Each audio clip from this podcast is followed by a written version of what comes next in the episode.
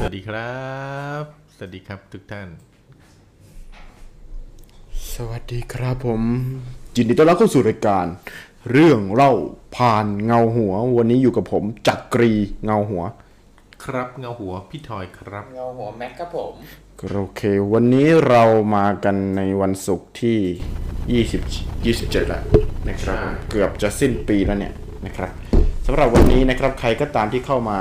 เจอเราในรายการเรื่องเล่าผ่านเงาหัวในวันนี้นะครับรบกวนหน่อยนะครับรบกวนช่วยกันไลค์ช่วยกันแชร์สักนิดหนึ่งแล้วก็เทสเสียงกันหน่อยว่าได้ยินเสียงดังฟังชัดดีไหมแล้วก็ภาพเนี่ยชัดเจนไหมครับทักทายกันเข้ามานะครับสวัสดีครับพี่เงาหัวสมมาตรนะครับพี่สมมาตรสวัสดีครับแล้วก็พี่เงาหัวธนาวสุนะแฟนคลับที่ย้ายมาจาก YouTube นะครับผมครับผมว่าวันนี้พี่ทอยเรามาพูดกันในหัวข้ออะไรพี่วันนี้เราจะมาคุยกันในหัวข้อเรื่องของผีในความฝันมันจะเป็นแค่ผีที่อยู่ในความฝันหรือเป็นผีที่อยู่ในความจริงกันแน่ครับผมเดี๋ยวเรามาหาคำตอบกันวันนี้ครับผมโอ้โหเป็นเรื่องที่เราจะก็คือพูดง่ายๆอาจจะเจอง่ายเจอง่ายกว่าผีปกติผีในฝันเนี่ยเนาะเพราะบางทีเนี่ยเราอาจจะเก็บอะไรไปฝันเยอะแยะมากมายแล้วอาจจะไปเจอผีพี่ทอยเคยแบบเจอผีในฝันไหมเอาเอาตัวเองเลยนะอ่าเคยเจอไหมคือเคยฝันแบบประหลาดประหลาดครับแต่ไม่แน่ใจว่าเป็นผีหรือเปล่าแค่นั้นเองอืมไม่แน่ใจคือไม่แน่ใจเป็นผีแล้วคือในฝันมันก็ไม่ได้น่ากลัวอะไรแล้วมันก็จบในฝันจบแล้วก็จบเลยจบแล้วจบเลยครับอืมหมายถึงว่าแบบพี่ชอบอะไรแบบจบแล้วจบเลยใช่ผมต่อไม่ต้องตอนเนี้ยครับผมไม่ต้องสารไม่ใช่คนละอย่างแล้วเงาหัวแม็กอะเจอไปความฝันผีความฝันส่วนใหญ่จะฝันในเรื่องของซอมบี้ก็คล้ายๆเนาะมันมีความคล้ายความน่ากลัวพอกันฝันว่าตัวเองหนีซอมบี้เพราะด้วยส่วนตัวชอบดูซอมบี้นะฮะก็นะก็หลอนเหมือนกันฝันตื่นมาทีเหนื่อยเลยวิ่งหนีไอ้ดูซอมบี้อะไม่คือมันเป็นเรื่องปกติเพราะคนอีสานจะมักจะเป็นซอมเบิงซอมเบิงใช่ไหมซอมเบิงซอมเบิงซอมเบิงซอมเบิงซอมเบิงเทนออยู่เด้อเนอเลยคุณธนาวสุบอกว่าชัดเจนเสียงดังภาพสวยสวยครับนะขอบคุณมากครับผมกับพี่สมมาตรก็บอกว่าเสียงดังฟังชัดครับขอบคุณมากครับพี่สมมาตรครับพี่สมมาตรเคยฝันไหมพี่ธนาวสุเคยฝันไหมแล้วก็อ่าสวัสดีครับพี่กิตติเดชนะครับพี่พี่นนท์พี่นนท์ของเราเนี่ยเองนะครับผมก็มาทักทายกันด้วยเสียงดังฟังชัดแล้วเหมือนกันนะครับทุกท่านเลยนะครับวันนี้ผมไม่ได้แชร์ไปกลุ่มไหนเลยนะครับก็เลยอาจจะมีเพื่อนร่วมฟังน้อยไปนิดนึงนะครับเดี๋ยวสักพักอาจจะลองแชร์อีกสักครั้งนะครับใครที่เข้ามาแล้วนะครับก็รบกวนไลค์รบกวนแชร์แล้วก็คอมเมนต์บอกกันหน่อยว่าฟังเสียงดังฟังชัดหรือเปล่านะครับวันนี้มีเรื่องราวเรื่องเล่าเกี่ยวกับผีในฝันมาแชร์มาแบ่งปันกันแน่นอนคือพี่ทอยกูรู้เรื่องเล่าของเรานั่นเองครับผมถ้าจะพูดไปแล้วเรื่องเล่าเนี่ยผมรู้จักตั้งแต่ชีวาร์ดแบ็กเรโบแม่โขงอย่าไปห้ามแกอย่าไปห้ามแกอย่าไปห้ามแกห้ามครับผมอย่าอย่าไปห้ามแกให้ไปไปต่อเลยผมจะลงไม่ได้แล้วครับผมให้แกเล่นมุกไปเรื่อยๆเลยนะครับโอเคได้ยินเสียงกรี๊ดด้วยเสียงประตูเล่นถึงแต่ผู้หญิงอึ้งๆนึกถึงจะผีผีผู้หญิงอ๋ออันนั้นอันนี้พี่นนท์อาจจะไปไปนึกถึงคนอื่นไว้นะครับแล้วก็หลับฝันนะอาจจะนอนทับเมียตัวเองแล้วเมียตัวเองก็อาจจะร้องอึ้งอึ้งอึ้งหายใจไม่ออกนะครับอ่าโอเคก็ยินดีต้อนรับพี่นนท์เข้าสู่รายการของเราด้วยนะครับวันนี้แล้วก็สำหรับพี่สมมาตรแล้วก็พี่ธนาวสุนะครับวันนี้นะครับประชาสัมพันธ์ก่อนเลยเรามีผู้สนับสนุนรายการเข้ามาแล้วด้วยนะครับวันนี้เป็นเครื่องสำอางและสครับนะครับจากจิราวัน Natural Product ครับผมมีทั้งสครับสครับนี่ก็เห็นกับสครับน่าจะเป็นขมิ้นนะครับขมิ้นกับโสมเหมาะสำหรับผู้ชายเหมาะสำหรับทั้งผู้ชายและผู้หญิงเลยนะครับผู้หญิงก็สครับอ๋ออาจจะเป็นกระเทยแม่นะครับแล้วก็มีโลชั่นนะครับโลชั่นนี่หอมมากนะครับเรากดได้ปาปึ๊บปึ๊บแล้วก็เอามาชิมไม่ใช่สุดยอดแม็กครับถ้าเป็นถ้าเป็นโลชั่นนี่แสดงว่าถ้าเป็นโลชั่นนี่แสดงว่าสิบขีดฮะเพราะเป็นโลชั่นฮะโลละสิบขีดไปยาวๆไปเห็นไหม ขาวขึ้นเลยขาวกระจ่างใสขึ้นเลยเอามันไม่ขาวเร็วขนาดนี้หรอกมาใกล้ๆเลยขาวไม่ใช่อ่าโอเคใครสนใจก็ทักทายกันเข้ามาได้อ่าหรือว่าเสิร์ชหาคำว่าจิราวัลย์เนเชอรัลโปรดักต์ได้เลยนะครับโอ้หอมมากเลยนะครับเนี่ยพี่จะกีทาปุ๊บหอมแบบหอมฉุยแหละพึ่งทำกับข้าวหอมน่ากินแหละเพราะมันมีส่วนผสมของอ่าอ่านไม่ออกก็ครีมแล้วกันน่าใช่ส่วนผสมของโสมนะครับอ๋ออันนี้คือโลชั่นนะนี่โลชั่นโอ้แต่หอมนะครับผู้ชมครับคือมีเลขจดทะเบียนจดจัดตั้งมีออยมีเออมีคงไม่ใช่ออยอะไรมอมอกรนะมอกรเรียบร้อยนะครับของมีคุณภาพแน่นอนนะครับแล้วก็อันนี้คืออะไรครับสครับเหมือนกันอันนี้สครับแบบใหญ่อันนี้สครับแบบน้อยอันเล็กอันเล็กเดี๋ยววันนี้เราจะแจกอันเล็กทั้งสองอันแล้วกันนะครับสครับนี่คือก่อนอาบน้ำก็สครับสครับง่ายๆเขาบอกว่าสโลแกนคือสครับง่ายๆผ่อนคลายเหมือนทำสปานะครับคือสครับได้เองเลยที่ก่อนนะอาบน้ำก็จะผิวก็จะเนียนนุ่มนะครับอ๋ออันนี้ผมยังไม่ได้ใช้เดี๋ยวผมจะลองใช้ดูครับฝากไปด้วยแล้วกันนะฮะใครที่สนใจก็ไปติดต่อไปไปไปที่เพจจิราวัลย์นะครับผมพิมพ์ว่าจิราวัลย์ Natural Product อ่าใช่ภาษาอังกฤษนะครับผมอ่านี่มีเบอร์โทรเนาะอ่าน่าจะมีนะแต่อ่านไม่ออกมืดเยอะเดี๋ยวเราเดี๋ยวเราจะอ่าแนะนำไปได้เสิร์ชหาจิราวัลย์ Natural Product ใน Facebook ก็ได้กันนะครับจะชวนให้ทีนะฮะขอบคุณสำหรับสปอนเซอร์ของเรานะฮะสำหรับ อี พี นี้ใครที่อยากจะเป็นสปอนเซอร์ให้กับเงาหัวของเราก็ไม่ยากเลยอินบ็อกซ์ติดต่อกันเข้ามาเลยนะครับผมราคาไม่แพงนะฮะรีวิวโดนใจทากันได้เห็นเห็นครับผมวันนี้ไม่ไม่แน่อาจจะมีของแจกอาจจะนะฮะผมเกริ่นไว้มีของแจกให้ด้วยสองอันอ่าอันนี้อันเล็กสองอันนี่คุณจิราวัลย์เขาให้มาสองอันสปอนเซอร์ให้มาเราจะแจกสครับหนึ่งอันแล้วก็สค่ะหนึ่งอันคุณธนาวัสุดบอกว่ามุกห้าบาทสิบบาทก็มาห้าห้าห้าน่าจะน่าจะน่าจะบอกพี่พี่ทอยแหละนะครับคุณอ๋อโหคุณคุณโดโดเรมี่คนโดคนโดเรมี่เนี่ยนะครับดูดูแห้งมาตลอดเลยอ๋อครับผมเพราะว่าเขาชอบมาทักทายผมที่คอมเมนต์ตลอดเลยนะครับสวัสดีครับคุณโดเรมี่เลยนะครับวันนี้ได้มาฟังสดนิดนึงก็เล่นวันนี้ได้มาฟังสดอาจจะทำให้คุณโดเรมี่ผิดหวังได้คุณเดลลี่บอกกูกลับไปฟังแห้งเหมือนเดิมดีกว่าอะไรอย่างนี้ที่ได้เจอเล่นล้อเล่นมันอยู่ด้วยกันที่ฟังสดนะครับอ่ามันอยู่ด้วยกันก็ถือว่าเราอวยยศเงาหัวให้คุณเดลลี่ไปเลยนะครับเพราะว่าถือว่าเป็นแฟนคลับเวลาผมคอมเมนต์หรือโพสอะไรในในหน้าเงาหัวเนี่ยเขาจะโผล่เข้ามาเลยครับอ่าเข้ามาโผล่เลยไม่ใช่อ่าเข้ามาทักทายเดี๋ยวเดี๋ยวเขาเป็นเขาเป็นแบบแฟนคลับของเราแต่อาจจะไม่ได้เห็นพี่เข้ามาทักทายในอินบ็อกซ์ในคอมเมนต์ตอนไลฟ์เท่าไหร่นะครับก็สวัสดีนะครับพี่โดรามี่นะครับผมพี่โดรามี่ฝากไลฟ์ฝากแชร์กันด้วยนะครับครับผมสำหรับหัวข้อในค่ำคืนนี้อย่างที่พี่ตะกี้ได้พูดไปแล้วนะฮะผีในฝันเราเคยพูดเรื่องเกี่ยวกับความฝันมาแล้วนะครับครับผมอ่าครั้งที่แล้วเราพูดเรื่องอะไรนะพี่เกี่ยวกับความฝันเนี่ยครั้งที่แล้วใช่ไหมครับเราพูดถึงผีอำอืมโอ้ผีอำนั่นเราพูดไปเมื่อสองสามอีพิโซดที่แล้วครับผมใช่อ่าแล้วก็อะไรนะเอ่อสักอย่างเกี่ยวกับความฝันนี่แหละนะฮะแต่ครั้งนี้นะครับเรามาดูว่าผีในฝันเนี่ยพี่ทอยจะนำเรื่องราวอะไรดีๆมาฝากและใครที่มีเรื่องราวเกี่ยวกับความฝันแล้วเราฝันเห็นสิ่งลี้ลับหรือว่าฝันเห็นผีนั่นแหละอะภาษาที่เราเข้าใจกันง่ายๆนะฮะก็สามารถเข้ามาเล่าเรื่องกับเราได้นะครับแอดไลน์แอดของเรามาได้เลยนะฮะที่ขึ้นอยู่ด้านล่างนี้เลยนะครับ HeadShadow ภาษาอังกฤษนะครับ HeadShadow H E A D S H A D O W นะครับก็แอดเข้ามานะเราจะเปิดสายนะครับสักประมาณช่วงสี่ทุ่มครึ่งนะฮะเพื่อที่จะให้ทุกคนได้แลกเปลี่ยนประสบการณ์เล่าเรื่องให้เพื่อนๆได้ฟังกันในค่ำคืนนี้เนาะครับผมและก็เหมือนเช่นเคยครับที่นี่คือที่รวมของเพื่อนๆนะครับผม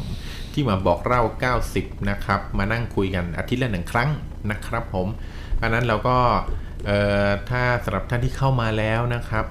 ก็ชวนเพื่อนมาฟังครับชวนเพื่อนมาฟังด้วยไม่ต้องคิดมากนะครับท่านอยากเล่าอย่างอะไรก็จุดทูบมาก็ได้ท่านแบบก็ไม่มาถ้าแชร์ไม่ได้ก็จุดทูบมาครับผมก็ถือว่าที่นี่เปรียบเสมือนบ้านเล็กๆของท่านนะครับท่านมีประสบการณ์อะไรอยากบอกเล่าก็เชิญเลยครับเต็มที่ได้เลยเหมือนพี่โดเรมิโดเรมิเนี่ยเตรียมตัวมาดีนะครับพี่บอกว่าฟังไปไม่ต้องกลัวแห้งจ้า มีฟ็อกกี้ฉีดตลอดนี่รายการเราต้องต้องการคนแบบนี้ครับเราต้องการคนแบบพี่โดเรมี่ครับผมบอกกับพี่ทอยว่าโอเคสวัสดีสำหรับพี่ธนัททองหอมอ๋อสวัสดีครับอ๋อสวัสดีครับพี่ธนัทครับสวัสดีทีมงานทุกท่านโอเคทีมงานก็ เอฟ ซี ท่านเหมือนกันครับผมครับผมครับผมพี่ธนัทก็มาบ่อยนะมาเป็นกำลังใจให้เราครับผมต้องขอบคุณมากเลยครับผมช่วงแรกเราก็ทักทายกันก่อนเนาะจะได้ก่อนที่จะเข้าฟังเรื่องราวหรือท็อปิกของเราในค่ำคืนนี้นะครับพี่ทอยสบายดีไหมครับครับผมสบายดีไม่ป่วยไม่ไข้ครับส่งมาอย่างนี้งงเลยครับเออเตรียมตัวไม่ทันครับผมก็เดี๋ยวตอนนี้ผมก็พยายามงมหาแชร์อยู่นะครับก็ก็ให้พี่กี่เท้าแล้วสามตัวแล้วถ้าเดี๋ยวให้พี่ทอยเริ่มต้นเผาหัวด้วยบทครับผมได้เลยครับผมการวันนี้เนี่ยเราก็คือหลังจากที่เราผ่านไปหลายอีพิโซดเราได้คุยเรื่องผีเรื่องอะไรพวกนี้นะครับว่าผีมาปรากฏตัวยังไงหนึ่งในหนึ่งในเขาเรียกว่าหัวใจสำคัญนะครับของผีเนี่ยที่ปรากฏได้ง่ายสุดคืออย่างที่เราได้บอกไปแรกๆนะครับได้บอกไปแรกๆว่าเรื่องของการปรากฏตัวของผีเนี่ยในเชิงวิทยาศาสตร์เชิงอะไรพวกนี้เขาบอกว่าผีเวลามันปรากฏตัวมาให้เราเห็นในโลกความเป็นจริงเนี่ยมันใช้พลังเยอะมากอืมมันใช้พลังเยอะมากเพราะฉะนั้นเนี่ยที่ที่ผีจะปรากฏตัวมาได้ง่ายสุดและใช้พลังน้อยสุดก็คือปรากฏตัวในความฝันนั่นเองนะครับเพราะมันในความฝันเนี่ยมันไม่ต้องสร้างแบบกายเนื้อมาให้ใครเห็นนะครับอืมแสบตามีแต่ดีว่าผมไม่ได้ล้างมือตอนหันคลิปเนี่ยเลย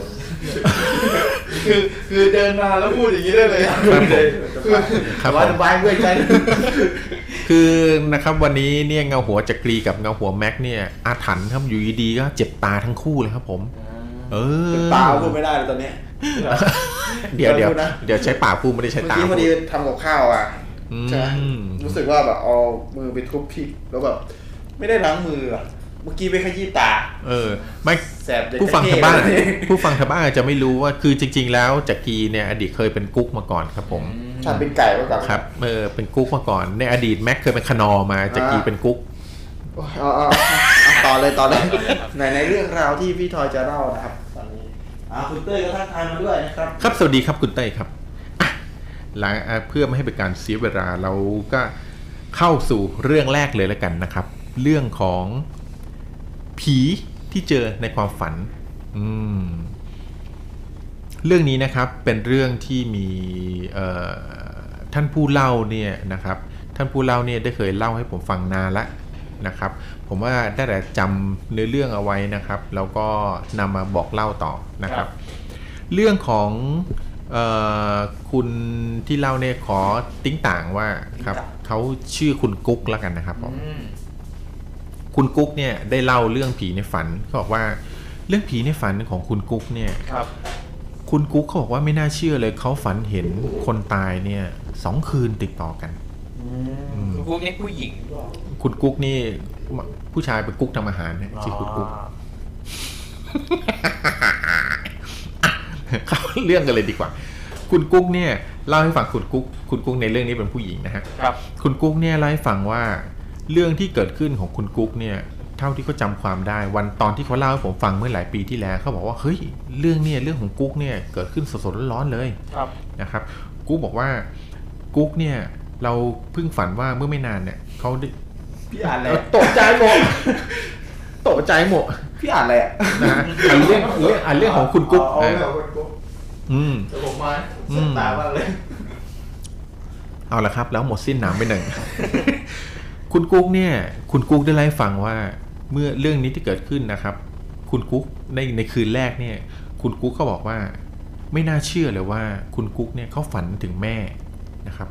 แต่ถ้าเราฝันถึงแม่ก็ปกติใช่ไหมทุกคนแต่ที่ไม่ปกติก็คือคุณกุ๊กบอกว่าตั้งแต่เกิดมาเนี่ยสิบเก้าปีเนี่ยคุณกุ๊กไม่เคยเจอหน้าแม่เลยเพราะว่าแม่เขาได้ตายตั้งแต่เกิด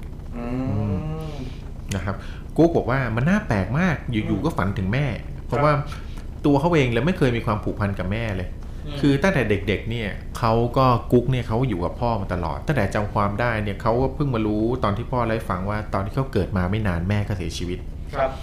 พ่อก็เลี้ยงดูมาในความทรงจำเขาไม่มีหน้าแม่เลยนะครับแต่ในฝันคืนนั้นเนี่ยเขาฝันว่าเขาไปอยู่ในสถานที่แห่งหนึ่งที่ไม่คุ้นเคย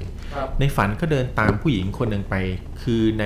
ในจิตใต้สำนึกเขาบอกว่าผู้หญิงคนนี้แหละคือแม่ อืมและเขาคุณกุ๊กเนี่ยเขาก็ได้เดินตามผู้หญิงคนนั้นไปแล้วพางลบเล้าผู้หญิงคนนั้นบอกเนี่ยฉุดมือจะเลยแล้วบอกแม่นี่หนูนะนี่กุ๊กนะเนี่ยหนูลูกแม่พยายามบอกนี่แต่ผู้หญิงในฝันเนี่ยก็ไม่สนใจครับเขาก็เดินไปเรื่อยๆไม่สนใจพอจับมือก็ปัดมือกุ๊กด้วยความที่แบบว่าคืออยากจะแบบเห็นแม่สักครั้งให้แม่แบบคิดถึงประมาณอะไรอย่างนี้อยากได้รับการยอมรับจากแม่นะครับกุ๊กก็ได้ดึงมือผู้หญิงไว้อย่างแรงแล้วบอกแม่นี่หนูนะนี่หนูนะลูกแม่ไงปรากฏว่าผู้หญิงคนนั้นคนรำคาญครับพอรู้สึกว่าเธอรำคาญเธอก็เลยหันกลับมาหากุ๊กแล้วคราวนี้เป็นครั้งแรกนะครับที่กุ๊กได้เห็นหน้าแม่ตัวเองแต่ไม่ใช่หน้าคนธรรมดาคือผู้หญิงที่หันมาเนี่ยหน้าแบบหน้าเละเป็นผู้หญิงที่แบบเป็นหน้าผีหน้าเละแล้วแลบลิ้นแลบลิ้นยาวออกมาเฮ้ยคนนี้หน้าเละอ่ะนั่นมันนั่นมันน่ารักอ่ะนั่นมันพูดไม่ช้าตอนครับกุ๊กก็พอแม่หันมาครับแล้วก็หน้าเละมากครับแล้วก็มองกุ๊กด้วยสายตาโกรธแค้นเพราะกันแลบลิ้นยาวมากุ๊กตกใจมากครับร้องกรี๊ดขึ้นมาในความฝันแล้วตัวเองก็สะดุ้งตื่นมาในโลกแห่งความจริงอืมคราวนี้หลังจากสะดุ้งตื่นขึ้นมาเนี่ยกุ๊กก็ถามว่าเฮ้ยทำไมฝันแบบนี้มีอะไรหรือเปล่าเพราะปกติเนี่ยเป็นคนที่แบบไม่ฝันถึงแม่เลยอยู่ดีครั้งนี้ก็ฝันนะครับแต่คือวันรุ่งขึ้นเนี่ยกูก็รู้สึกว่าเอ้ยไหนๆก็ฝันถึงแม่แล้วก็ทำบุญให้แม่นะครับไปทำบุญกรวดน้ำอุทิศส่วนกุศลให้แม่นะครับแล้วก็เขาเลยคิดเอาเองว่าเอ้ยเนี่ยแบบที่ปรากฏกายมาเพราะว่าที่ปรากฏกายมาลักษณะนี้เพราะว่าบังเอิญแม่อยู่ในภพภูมิที่ไม่ดีหรือเปล่าครับผมนะฮะคราวนี้ในคืนวันถัดมาหลังจากที่ทำบุญให้แม่เสร็จแล้วนะครับคืนนั้นเนี่ยกูก็เข้านอนคราวนี้ในคืนที่สองเนี่ยกุ๊กฝันอีกครับฝันเห็นคนตายอีกเหมือนกันแต่คนตายคนที่กุ๊กฝันเห็นเป็นคนที่สองเนี่ยคือคุณตาของกุ๊กเองตากุ๊กครับตาเนี่ยคือพ่อของแม่ถูกไหมครับใช่ครับกุ๊กเนี่ยได้ฝันถึงคุณตาแต่คราวนี้ในความฝันเนี่ยกุ๊กฝันว่ากุ๊กขี่มอเตอร์ไซค์อือขี่มอเตอร์ไซค์ไปหาตานะครับแล้วพอถึงบ้านตาเนี่ยกุ๊กก็เห็นตาออกมาต้อนรับคือตาเนี่ยออกมาต้อนรับในสภาพที่แบบแบบสวยมากอ่ะในสภาพที่แต่งกายสวยมากในชุดที่แบบสวยสว่างที่อะไรพวกนี้ก็ดูดีหมดอ่ะนะครับก็ตาก็มาคุยกับกุ๊กตาก็ถามสารทุกข์สุขดีว่ากุ๊กเป็นยังไงมั่งสบายดีไหมแล้วก็คือคุยกับตาเยอะมากจนกุ๊กเนี่ยจำไม่ได้ว่าคุยเรื่องอะไรไปบ้างแต่ในฝันเนี่ยกุ๊กรู้สึกว่าการพูดคุยกับตาครั้งนี้กุ๊กมีความสุขมากคือกุ๊กเนี่ยเกิดมาไม่เจอแม่ใช่ไหมฮะแล้วแต่ว่าตอนที่กุ๊กเกิดมาเนี่ยพอถึงโตตาก็ยังไม่เสียคือพออยู่ได้สักพักหนึ่งช่วงที่แบบกุ๊กรู้ความแล้วเงี้ยตาถึงเสียไปเขาเลยมีความผูกพันกับตาอยู่บ้างกุ๊กจำไม่ได้ว่าคุยอะไรกับตาบ้างนะครับแต่ตอนท้ายๆของการพูดคุยเนี่ยตาบอกว่าเนี่ยกุ๊กอย่าไปโกรธแม่เลยนะแม่เขาไม่ได้ตั้งใจอืมแล้วก็กุ๊กก็จำเหมือนกันหนึ่งตาบอกว่าเออขี่รถกลับบ้านระวังระวังให้ดีๆนะแค่นี้เองที่กุ๊กจำได้แล้ววันนั้นกุ๊กก็ตื่นขึ้นมานะครับพอสะดุ้งตื่นขึ้นมาพอกุ๊กตื่นขึ้นมาตอนเช้าปั๊บกุ๊กก็ได้เล่าเรื่องที่เจอมาทั้งสองคืนเนี่ยให้พ่อฟังว่าคืนแรกเจอแม่ไปทำบุญคืนที่สองเนี่ยเจอตานะพ่อก็พ่อก็เลยบอกว่าสงสัยตาจะเป็นห่วงกุ๊กว่าคิดถึงแม่หรือไปเจอแม่ตาก็เลยมาเข้าฝันเพื่อจะแบบเหมือนกับตาอาจจะบอกอยากจะบอกให้รู้ว่าแบบเออแม่เขาไม่ตั้งใจแล้วตาเขามีความสุขดีในประมาณนี้นะครับแล้วสรุปคือตอนท้ายเนี่ยตอนคุยกับพ่อเสร็จเนี่ยพ่อก็ได้บอกตอนท้ายว่าไหนๆตาก็ทักมาเรื่องขับรถขี่รถแล้วพวกนี้กุ๊กระวังให้ดีนะเพราะแบบตาทักตาเขาเป็นห่วงก็แบบให้ระวังตัวให้ดีเรื่องขี่รถครับหลังจากนั้นครับสามวันหลังจากที่สามวันผ่านไปหลังจากที่ตาทักนะครับหลังจากที่ได้เจอตาปรากฏว่ากุ๊กโดนรถชนจริงๆครับในขณะอุบัติเหตุที่กุ๊กโดนก็คือในขณะที่กุ๊กกำลังขับขี่มอเตอร์ไซค์นี้เพื่อกลับบ้านจากการทำกิจกรรมที่ที่โรงเรียนใช่ไหมกุ๊กก็กลับมาบ้านขี่รถกลับมาปรากฏว่าเจอคนเมาชนนะครับแต่เดชะบุญที่คือแบบก็บาดเจ็บไปโรงพยาบาลเนี่ยและให้หมอตรวจได้เสร็จเรียบร้อยปุ๊บเนี่ยหมอก็รู้สึกกับว่าเออไม่ค่อยวางใจนะครับก็เลยบอกว่าให้แต่คือไม่ได้เป็นอะไรมากนะแต่คือในขณะที่ปกติคนรถชนเนี่ยเขาจะบอกว่ามันแผลมันอาจจะอักเสบขึ้นมาทีหลังใช่ไหมมันมีเคสมันมีเคสที่ว่าพอตอนรถชนใหม่ๆไปโรงพยาบาลเนี่ยนะครับหมอตรวจแล้วบอกเออไม่เป็นไรกลับบ้านได้ปลอดภัยแต่ปรากฏว่าหลังจากนั้นสามวันเลือดออกในสมองตายอะไรแบบนี้มีเคสแบบนี้หมอก็เลยว่างั้นก็พักอยู่ดูอาการที่โรงพยาบาลสามวันแล้วกันนะครับ ในระหว่างที่กุ๊กคือแรกที่กุ๊กเข้าพักคืออะไรเสร็จเรียบร้อยปุ๊บเนี่ยห้องที่กุ๊กเข้าพักเนี่ยก็คือเป็นห้องพักรวมนะครับห้องพักรวมของโรงพยาบาลรัฐบาลเนี่ยก็จะเป็นแบบห้องรวมที่ในห้องมีคนพักอยู่มีหกเตียงนะครับมีหกเตียงในห้องนั้นเนี่ยมีคนพักอยู่แล้วสองเตียงฝั่งตรงข้ามกุ๊กฝั่งที่กุ๊กอยู่เนี่ยกุ๊กนอนที่เตียงกลางสองเตียงซ้ายขวาเนี่ยกุ๊กบอกว่าเป็นเตียงว่างนะครับยังไม่มีคนไข้เข้าพักนะครับคราวนี้เนี่ยคืนนั้นเนี่ยในห้องนะครับก็คือหลังจากหลังจากพอทำอะไรเสร็จเรียบร้อยปุ๊บพ่อกลับบ้านเพื่อไปเตรียมตัวนะครับเพื่อเอ่อพอเยี่ยมอะไรเสร็จแล้วปุ๊บกลับบ้านเพื่อไปเตรียมตัววันรุ่งขึ้นจะมาจะมาเยี่ยมกุ๊กนะคืนนั้นเนี่ยกุ๊กก็ได้เข้านอนและก็เหมือนครั้งแรกครับคืนนี้กุ๊กฝันเห็นคนตายอีกแล้วที่โรงพยาบาลถูกต้องครับแต่คราวนี้เนี่ยคนที่กุ๊กฝันเห็นเนี่ยครับในความฝันเนี่ยไม่ใช่คนที่กุ๊กรู้จักนะครับเป็นคนที่กุ๊กฝันเห็นในความฝันเนี่ยกุ๊กฝันว่าเขาเหมือนตื่นสลึมสลือขึ้นมานะครับแล้วเขาก็คือสลึมสลือขึ้นมาแต่เขารู้สึกแล้วว่าในนั้นเนี่ยคือมันมันแบบมันเหมือนเป็นความฝันน่ะกึ่งหลับกึ่งตื่นอย่างเงี้ยกุ๊กเห็นว่าที่ปลายเตียงเนี่ยมีคนแก่คนหนึ่งกับผู้หญิงรูปร่างท้วมอ้วนๆนะครับคนหนึ่งยืนอยู่ที่ปลายเตียงทั้งสองคนเนี่ยจริงๆไม่ได้สนใจกุ๊กเลยนะสองคนกำลังยืนคุยกันอยู่คุยกันด้วยแบบงึมงำงึมงำเสียงข้อแล้วกุ๊กเนี่ยคือฟังไม่ได้สับว่าเขาคุยอะไรกันครับแต่ด้วยความที่กุ๊กสงสัยกุ๊กก็เลยเผยหัวออกมาครับแล้วก็มองคือเพิ่งเงยหัวมาจากการนอนอ่ะเหมือนกับเวลาเรานอนอยู่แล้วแล้วยกหัวขึ้นมาอย่างเงี้ยเพื่อดูว่ามีใครอยู่ปลายเตียงอย่างเงี้ยกุ๊กก็ได้ทักไปว่านั่นใครน่ะทันทีที่กุ๊กทักนะครับผู้ชายแก่กับผู้หญิงอ้วนที่อยู่ปลายเตียงหันหน้ามาหากุ๊กอย่างเร็วเลยฟึบหันหน้าอย่างนี้มามองกุ๊กเลยกุ๊กตกใจมากนะครับแล้วผู้ชายผู้หญิงอ้วนทั้งสองคนคนแก่คนอ้วนเนี่ยก็ได้พุ่งจากปลายเตียงครับเหมือนกับกระโจน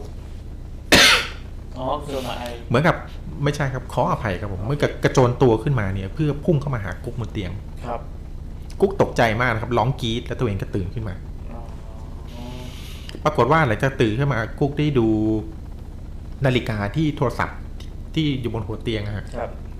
ปรากฏว่าเป็นเวลาตีสามสามสิบอืมแล้วกูก็ตกใจมากกับเรื่องที่เกิดขึ้นเนี่ยกูรู้สึกเหมือนกับเหมือนกับมันเป็นความจริงเลยเหมือนกับว่าคือแบบแยกไม่ออกเลยว่าสิ่งที่ตัวเองฝันเป็นเรื่องจริงหรือเรื่องโกหกนะครับแต่พอตื่นขึ้นมากลางคืนเนี่ยไฟก็ปิดมืดหมดละนะครับทั้งสองเตียงก็ที่อยู่ตรงข้ามก็แบบบรรยากาศไม่ได้มีอะไรผิดปกติครับแต่การที่กุ๊กฝันแบบนี้ทำให้กุ๊กไม่กล้านอนต่อเลยคืนนั้นพยายามข่มตาหลับก็หลับไม่ได้จนสุดท้ายเนี่ยถึงเช้านะครับพอสุดท้ายถึงก็เลยตื่นมาถึงเช้าปุ๊บพอทำธุระเสร็จเรียบร้อยปุ๊บตอนเช้าเนี่ยพยาบาลก็เข้ามาตรวจรอบเช้าปรากฏว่าพยาบาลมาเห็นกุ๊กอะพยาบาลก็ทักเอ๊ะทำไมแบบหน้าดูแบบหมองหมองนะประมาณนั้นบอกทำไมไม่ได้นอนเหรอเมื่อคืนไม่ได้นอนเหรอกุ๊กอะแบบแบบก็เลยบอกพยาบาลไปนะครับบอกว่าพี่คะหนูถามนิดนึงนะคะเนี่ยคือแบบโรงพยาบาลคือห้องเนี้ยมีผีไหม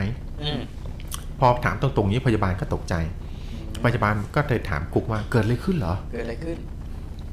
อืมทำไมหนูถามอย่างนี้ล่ะเกิดอะไรขึ้นกุ๊กก็เลยเล่าเรื่องที่เกิดขึ้นทั้งหมดเมื่อคืนให้ฟังนะครับหลังจากฟังจบปุ๊บพยาบาลตกใจนะครับพยาบาลถึงกับถึงกับอึ้งแล้วบอกว่าเออเรื่องที่กุ๊กเล่าให้ฟังเนี่ยนะครับก็คือคุณตาคนแก่ๆคนนั้นน่ะที่กุ๊กเล่าให้ฟังเนี่ยคือนอนอยู่เตียงขวามือกุ๊กอ่ะนอนอยู่เตียงขวามือกุ๊กเนี่ยเพิ่งจะเสียชีวิตไปเมื่ออาทิตย์ที่แล้วนะครับส่วนผู้หญิงอ้วนๆเนี่ยที่กุ๊กเห็นในความฝันเนี่ยเพิ่งจะตายไปเมื่อสองวันที่แล้วผู้หญิงคนนั้นตายบนเตียงที่กุ๊กนอนนั่นแหละพอกุ๊กได้ยินนะก็ตกใจเลยแต่ดีด้วยมันเช้าแล้วนะครับต้องอยู่ต่อให้แล้วนี่ครับคราวนี้พอตอนเช้าพอตอนแบบสายๆพ่อมาครับกุ๊กก็ได้เล่าเรื่องที่เจอเนี่ยครับในความฝันนี่ให้พ่อฟังครับพ่อด้วยความเป็นห่วงพ่อบอกเอางี้เดี๋ยวเราย้ายห้องดีกว่าไปอยู่ห้องพิเศษคือถ้าไปอยู่ห้องพิเศษเนี่ยคือญาติสามารถนอนเฝ้าได้นะครับพอพ่ออย่างนั้นกุ๊กก็บอกไม่ต้องหรอกพ่อไปนอนห้องพิเศษแต่มันต้องจ่ายเพิ่มตั้งหลายตังค์มันแพงก็หมอให้ดูการอีกสองคืนกุ๊กก็ไปแล้วกุ๊กอยู่ได้ไม่เป็นไรด้วยความที่แบบแบบงกเงินมากกว่ากลัวผีอ่ะนะครับคราวนี้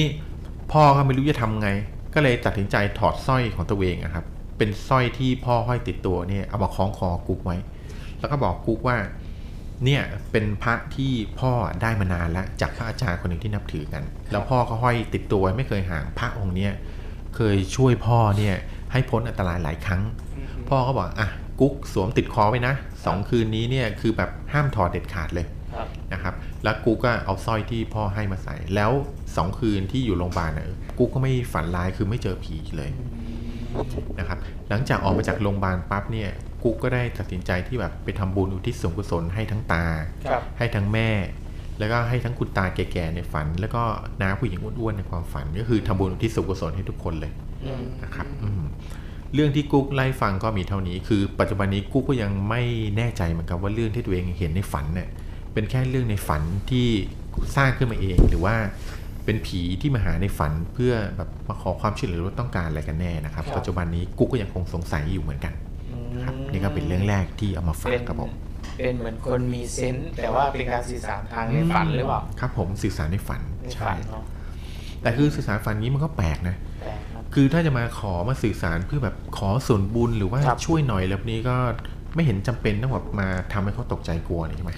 พี่คิดว่าเป็นการสื่อสารหรือว่าเป็นการหลอกอืมถ้าพูดในเชิงวิทยาศาสตร์นะ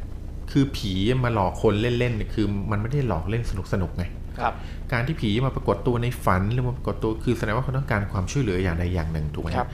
เราลองคิดง่ายๆว่าถ้าเราต้องการความช่วยเหลือจากคนสมมุติอ่ะอยากยืมเงินน่ะเราจะเข้าไปหาเขาแบบน่ากลัวไหมล่ะเราก็ต้องแบบพี่นอบพี่เทาเข้าไปเอ้ยสบายดีไหมขอยืมตังค์หน่อยได้ไหมข้างหลังคือนี่มาเป็นผีเออต้องเข้าไปแบบหมดเรียบร้อยถูกไหมล่ะถ้าเราจะขอความช่วยวิญญาณก็เหมือนกันนะถ้าจะมาขอความช่วยเหลือคนน่ะจะมาหลอกเขาให้กลัวแบบนี้ทำไมอ่ะใช่ป่ะเออก็เลยเออดูแล้วก็แบบยังรู้สึกแบบใครอยากจะเป็นผีนั่นสิเออก็เป็นแบบก็เป็นเรื่องแรกครับที่ออกมาฟังเป็นเรื่องแรกของคุณกุ๊กครับผมเป็นประสบเป็นของเรื่องจริงไหมเอ่อเท่าที่ผมคือน้องคนนี้จริงๆไม่ได้ชื่อกุ๊กหรอกเป็นเพื่อนผมเองแต่ถ้าผมบอกชื่อไปปั๊บเนี่ยแล้วมันได้ยินมันต้องรู้แล้วเป็นเรื่องของมันก็ติ้งต่างว่าเพื่อนคนนี้ชื่อกุ๊กแล้วกันตอนเล่าให้ฟังเนี่ยซึ่งชื่อจริงๆเขามีแหละก็ชื่อชื่ออะไรนะชื่อจริงชื่อว่าผมบอกไม่ได้ครับว่าชื่อจีรวรรณไม่ใช่จีรวรรณนักพูดศาสนาอ๋อครับผมอันนี้เพื่อนผมคนนี้ก็ชื่อจีรวรรณจริงๆครับผมแต่ผมบอกไม่ได้นะครับว่าชื่อจีรวรรณบอกว่าชื่อกุ๊กแล้วกันครับโอเคครับก็เป็นเรื่องหนึ่งที่ฟังดูแล้วก็มีความน่ากลัวนะมีแต่ว่าอาจจะไม่ได้น่ากลัวมากแต่คือถ้ามองไปในมุมของเราเนี่ยถ้าเราเป็นคนหนึ่งที่ฝันพอจะพอนอนหลับเนี่ยแล้วพอฝันเนี่ยก็จะเจอเรื่องแบบนี้เนี่ยน่ากลัวนะอืมเออแต่ถ้าแบบมาดีๆแค่เห็นแวบๆอะไรเงี้ยอาจจะแค่แบบเอ่อรู้สึกถ้าเป็นคนพุทธเนาะทั่วไปก็จะคิดว่าเขาจะอาจจะต้องการอะไรจากเราหรือเปล่าอาจจะมาขอส่งวงส่งบุญอะไรอย่างเงี้ยนะครับเออก็เป็นไปทางนั้นนะฮะก็เป็นเรื่องแรกเผาหัวสำหรับค่ำคืนนี้นะฮะทักทายสำหรับพี่นัทเข้ามานะครับสวัสดีครับพี่นัทสวัสดีครับพี่นัทครับด้วยนะครับพี่เงาหัวนัทนะครับพี่คุณเงาหัวเต้ยนะครับผมบอกว่าพูดเรื่องฝันเนี่ยผมเคยฝันเรื่องผีคนในครอบครัวพลาดไม่ได้เลยครับอย่างนี้ต้องแชร์แล้วอย่างนี้ต้องมาแชร์กันหน่อยเนี่ยก็แอดไลน์เข้ามานะครับแล้วก็มาเล่าให้เพื่อนๆได้ฟังกันนะฮะครับมาแชร์เลยครับผมแชร์เลยที่ขึ้นหน้าจอนะครับผมพิมพ์ว่า เฮดแชโดว์ แอดเข้ามานะฮะเดี๋ยวประมาณสี่ทุ่มครึ่งเดี๋ยวเราจะเปิดรับสายนะใครที่อยากแชร์ประสบการณ์เล่าเรื่องก็ทักทายเข้ามาได้ใน ไลน์ แอดนะครับผมครับวันนี้ก็มีเรื่องเยอะแยะมากมายเลยเรายังอยู่กันอีกยาวไปถึงเที่ยงคืนเลยนะครับอาจจะมีกิจกรรมพร้อมของแจกรางวัลจากจิรวรรณ เนเชอรัล โปรดักต์ ด้วยแล้วกันนะฮะแล้วก็พี่กีมีเรื่องอะไรไหมครับต่อจากพี่ทอยหรือว่าให้พี่ทอยเขาต่อเลยพี่ทอยเจอมาเยอะมากวันนี้ครับซึ่งเราก็จะไม่ให้พี่ทอยต่อเลยนะครับเรื่องความฝันนี่เป็นเรื่องที่เราเนี่ยน่าจะเจอผีได้ง่ายที่สุดนะครับสำหรับวันนี้ใครก็ตามที่เคยเจอปรากฏการณ์แบบนี้นะครับแชร์เข้ามาได้ในคอมเมนต์ก็ได้นะครับผมเขียนเล่ากันเข้ามานะครับเดี๋ยวเจรวัน เนเชอรัล สครับนะครับนี่บรรจุภัณฑ์แบบนี้นะครับจะส่งถึงบ้านคุณสำหรับใครก็ตามที่แชร์เรื่องราวมาแล้วถูกใจเรานะครับหนึ่งขั้นเอาไปเลยเลือกมาแค่หนึ่งขั้นนะครับสำหรับสำหรับหนึ่งโปรดักต์นะครับราคา สองร้อยเท่าไรบาทไม่รู้นะครับสองร้อยเก้าสิบหรือเปล่าครับน่าจะใช่ครับเดี๋ยวเดี๋ยวผมดูราคาให้อีกทีนะครับแต่ว่าไม่ต่ำกว่าสองร้อยบาทแน่นอนครับน่าจะประมาณสองร้อยห้าสิบบาทนะครับหนึ่งวัตถุพันนี้นะครับสองร้อยห้าสิบบาทรับไปเลยสำหรับใครก็ตามที่แชร์เรื่องราวผีในฝันให้ถูกใจเรามากที่สุดไม่ว่าคุณจะโทรมาหรือว่าคุณจะพิมพ์มาในคอมเมนต์นะครับเราจะคัดเลือกเอาหนึ่งท่านแล้วก็มอบจิรวรรณ Natural Scrubสครับง่ายๆผ่อนคลายเหมือนทำสปานะสครับนี่นะครับสำหรับคุณผู้หญิงที่ผิวดีอยู่แล้วนะครับเอาไปสครับนี่ทำให้ผิวนุ่มเนียนนุ่มครับแต่สำหรับคุณผู้ชายนะครับที่ผิวด้านๆอย่างผมเนี่ยผมเลยลองไปสครับดูนี่โอ้โหขี้ไคลหลุดออกมาเป็นแผ่นเลยครับโอ้โหเนียนเลยนะครับครับมีสรรพคุณในการขัดขี้ไคลแล้วมาดีมากครับบอกเลยคือมันเขาเรียกว่ามันผ่อนคลายด้วยเพราะว่ามันมีเม็ดบีดบางอย่างเป็นเม็ดบีดธรรมชาตินะเขาบอกว่าเม็ดบีดธรรมชาตินะครับที่มันจะทำให้ขัดผิวเราให้เนียนนุ่มนะครับเห็นไหมโอ้ขนาดผู้ชายเรายังต้องมาพูดเรื่องพวกนี้ได้เลยครับผมเฮ้ยแต่จริงนะจริงนะผมขัดเสร็จไอ้ขี้ไคลหลุดมาแล้วผิวแบบมันเนียนแหละครับผมโอเคโอเคก็สำหรับสวัสดีสำหรับหกท่านด้วยนะครับแล้วก็สวัสดีสำหรับทาง YouTube ด้วยใครที่ติดตามฟังผ่านทาง YouTube เนี่ยก็สวัสดีทุกท่านด้วยครับสวัสดีครับเข้ามาทักทายกันได้เลยเราเห็นหมดนะฮะใครที่ทักทายเข้ามาฝั่ง YouTube ฝั่ง Facebook เราก็เห็นนะครับอย่าลืมกดติดตามเพจให้ด้วยแล้วกันนะครับถ้าพูดถึงความฝันเนาะความฝันกับมันมันกับจินตนาการเนี่ยมันก็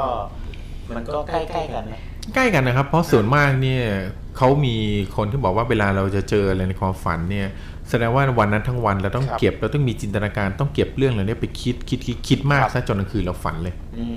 เอาไปฝันอะไรแบบนี้อย่างเช่นบางคนเนี่ยทั้งวันดูหนังผีมากเนี่ยดูหนังผีทั้งวันหาเลยคือพอตอนกลางคืนไปฝันก็ฝันถึงเรื่องผีคือฝันถึงเรื่องที่เราเจอมาทั้งวันเนี่ยแล้วก็เหมาเองว่าโอ๊ยเราเจอผีในฝันนี่อาจจะเป็นแบบนี้ก็ได้นะครับซึ่งแบบนี้เราจะเห็นได้ง่ายกับเด็กๆนะเด็กๆคือจะแบบว่าเขาจะเล่นทั้งวันเนาะแล้วเขาก็จะเก็บไว้ในความทรงจำของเขาเกิดในความคิดแล้วเขาก็จะอาจจะมีการละเมอออกมาอะไรเงี้ยฮะคือเขาจะมีโอกาสที่เขาจะสร้างจินตนาการสร้างความฝันของเขาออกมาได้นะครับครับเช่นตอนเด็กๆนะตอนเด็กๆเนี่ยผมชอบเจอที่บ้านนะพวกน้าน้าเวลาดื้อๆเนี่ยน้าบอกนี่ซนอย่างเงี้ยเดี๋ยวแบบจับไปให้ยักษ์กินเลยอะไรเงี้ยตอนเด็กๆให้ตำรวจเออจับไปให้ยักษ์กินเลยเดี๋ยวเอาไปให้ยักษ์กินเลยเนี่ยซนจะเรากินแมวขึ้นมากินอีกเดี๋ยวเดี๋ยวตุ๊กแกกินโอ้โหอิ่มแล้วมั้งเนี่ยกินเด็กเยอะยังไงเออแล้วก็พอเขาบอกยักษ์ยักษ์พอตอนกลางคืนเนี่ยฝันจริงๆว่ะฝันว่าโดนยักษ์วิ่งไล่แล้วเราวิ่งหนียักษ์ไปหลบหลังโอ่งบ้างหลบหลังแล้วคือจินตนาการคนที่วิ่งไล่พี่นะจะต้องยักษ์ไปด้วยตลอดแต่มันยักษ์ใหญ่ยักษ์ไหลยักษ์ไหลยักษ์ไหลเออเอาเอาสักนิดหนึ่งใครที่มีประสบการณ์เอาเป็นแบบว่าโดนโดนผีหลอกในฝันไม่ใช่เออแบบว่าแบบเหมือนกับแบบผู้หลักผู้ใหญ่เคยแบบว่าเออแบบพี่ทอยเล่าอ่ะว่าอย่านะระวังผีเออระวังอะไรในฝันเนี่ยสักอย่างหนึ่งลองลองแลกเปลี่ยนคิดว่าต้องมีคิดว่าทุกคนคือแบบต้องมีเรื่องประมาณแบบนี้อาจจะแบบเคยฝันถึงญาติที่เสียไปแล้วหรืออะไรแบบนี้อะไรก็ตามที่คิดว่าฝันแล้วมันไม่ปกติคนอื่นเขาไม่น่าจะฝันแบบเราเนี่ยเอามาแชร์กันครับผมเอามาแบ่งปันกันอ่าโอเคป่ะสำหรับเรื่องต่อไปครับผมสำหรับผ่านไปแล้วสำหรับเรื่องที่แปดนะครับผมเรามาเข้าเรื่องที่เก้ากันเลย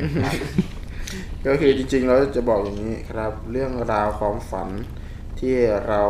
เจอเรื่องลึกลับนะครับเป็นเรื่องที่มันมีคำตอบอยู่ทางเรื่องเขาเรียกว่าไสยศาสตร์อยู่นะครับเคยเคยอ่านพวกทำนายฝันอะไรนี้มั้ยเออทำนายฝันเนี่ยจริงๆเดี๋ยวเราจะมาพูดกันว่าตลอดรายการที่ผ่านมาของเราเนี่ยนะครับที่เราจะเล่ามีหลายเรื่องหลายราวที่จะเล่าหรือพี่ทอยจะเล่าให้ฟังเนี่ยต่อไปเนี่ยนะครับถ้าเป็นในเชิงไสยศาสตร์เนี่ยเขาทำนายฝันกันว่าอย่างไรบ้างถ้าคุณฝันถึงนู้นแล้วคุณจะเป็นยังไงยังไงซึ่งจริงๆอ่ะมันมีการมันมีข้อมูลเยอะแยะแหละนะครับอย่างบางอย่างเราก็รู้อยู่แล้วฝันถึงงูเราก็จะเจอเนื้อปูเนื้อขี้เฮ้อนะครับผมฝันถึงผีจะเป็นอย่างนู้นฝันถึงเป็นอย่างนี้นะครับซึ่งวันนี้เราจะมาเล่าด้วยเราจะมามาแชร์ประสบการณ์แล้วก็มาแชร์ข้อมูลความรู้ตรงเรื่องของการทำนายฝันกันด้วยว่าคุณฝันถึงเรื่องนี้แล้วนะครับคุณจะเจออะไรในชีวิตจริงครับผมโอเคแล้วพี่ทอยต่ออะไรอีกสักหนึ่งเรื่องแต่คือส่วนมากมันจะเป็นแบบนี้จริงๆนะปกติเวลาเราเจอเรื่องผีหรือเราฝันเห็นผีฝันเห็นคนตายในความฝันเนี่ยออกมาเนี่ยปกติคนส่วนมากจะไม่คิดว่าโดนผีหลอกนะแต่ส่วนมากจะคิดว่าโอ้ย ผีผีมาบอกหวยว่ะเออเออนะฮะแล้วเราก็จะมานั่งเราจะมานั่งคิดกันว่าเอ้ยผีที่เราเจอเป็นยังไงหน้าโอ้ถ้าผีอย่างงี้อ๋อผีลิ้นยาวเออผีสองหน้าตีเป็นเลขสองอะไรอย่างเงี้ยเออจะตีไปเล่นแล้วสมมติว่าแล้วพอผีเป็นเลขศูนย์อย่างเงี้ยเออแล้วพอไปซื้อหวยอย่างเงี้ยพอซื้อหวยถูกก็บอกไอ้ผีมาบอกหวยเราจะไม่มีใครเราจะไม่มีใครคิดเลยว่าโอ้เป็นผีมาหลอกว่ะอะไรอย่างเงี้ยเออนะครับจะคิดมาในเรื่องที่แบบดีหมดเลยถ้าอะไรก็ตามที่เกี่ยวกับเรื่องหวยนะเกี่ยวกับเรื่องแบบหวยเรื่องอะไรจะคิดเป็นทางที่ดีว่าผีมาบอกหวยอะไรก็หวยก็บอกไม่จำไม่ได้ไม่ต้องหวยต้องหวยโอเคโอเคไอ้ผีทะลึ่งลืมไปเออผีทะลึ่งครับผมโอเคคือจริงๆแล้วนะครับตอนที่ผมเด็กๆเนี่ยนะครับก็มีโอกาสได้ฝันถึงผีเหมือนกันโอ้มีโอกาสได้ฝันโอกาสเนี่ยโอ้โหถือว่าเป็นโอกาสเลยเป็นโอกาสอันดีที่จะฝันถึงผีนะครับผมคือผมไม่แน่ใจว่าทุกคนเวลาแบบเจอผีในฝันแล้วจะรู้สึกแบบวิ่งเวลาวิ่งหนีเนี่ยจะรู้สึกเหนื่อยไหมจะรู้สึกแบบโอ้โหขาเนี่ยแบบมึงจะไม่จะก้าวเร็วๆเหมือนปกติได้ไหมไม่ได้นะครับมันดูสโลว์ไปหมดเลยนะครับแล้วก็บางทีก็เวลาที่วิ่งหนีวิ่งไปวิ่งมาวิ่งไปวิ่งมาเฮ้ยหลบได้วิ่งเข้าไปหลบในป่ากล้วยเสือกปวดฉี่ซะอีกเป็นที่มาของฉี่ลาดเลยทีนี้เป็นที่มาของเออแบบอยู่ดีๆก็ฉี่แตกเงี้ยอยู่ดีๆก็ฉี่ฉี่แล้วที่นอนอย่างเงี้ยนะครับผมอุ่นๆอุ่นๆซะอย่างนั้นเลยทีเดียวนะเราก็งงเลยทีเดียวว่าเฮ้ยมันเกิดขึ้นได้ยังไงทำไมโอ้พี่หลอกจนเราฉี่แตกก็ไม่ใช่เพราะว่าเราหลบแล้วเราหลบได้แล้วแล้วแต่ว่าปวดฉี่พี่ทอยเคยเจอไหมพี่ทอยเจอไหมอืมพี่ทอยเปล่าพี่ทอยบอกว่ากูหลบเลยปากกล้วยแล้วกูปวดขี้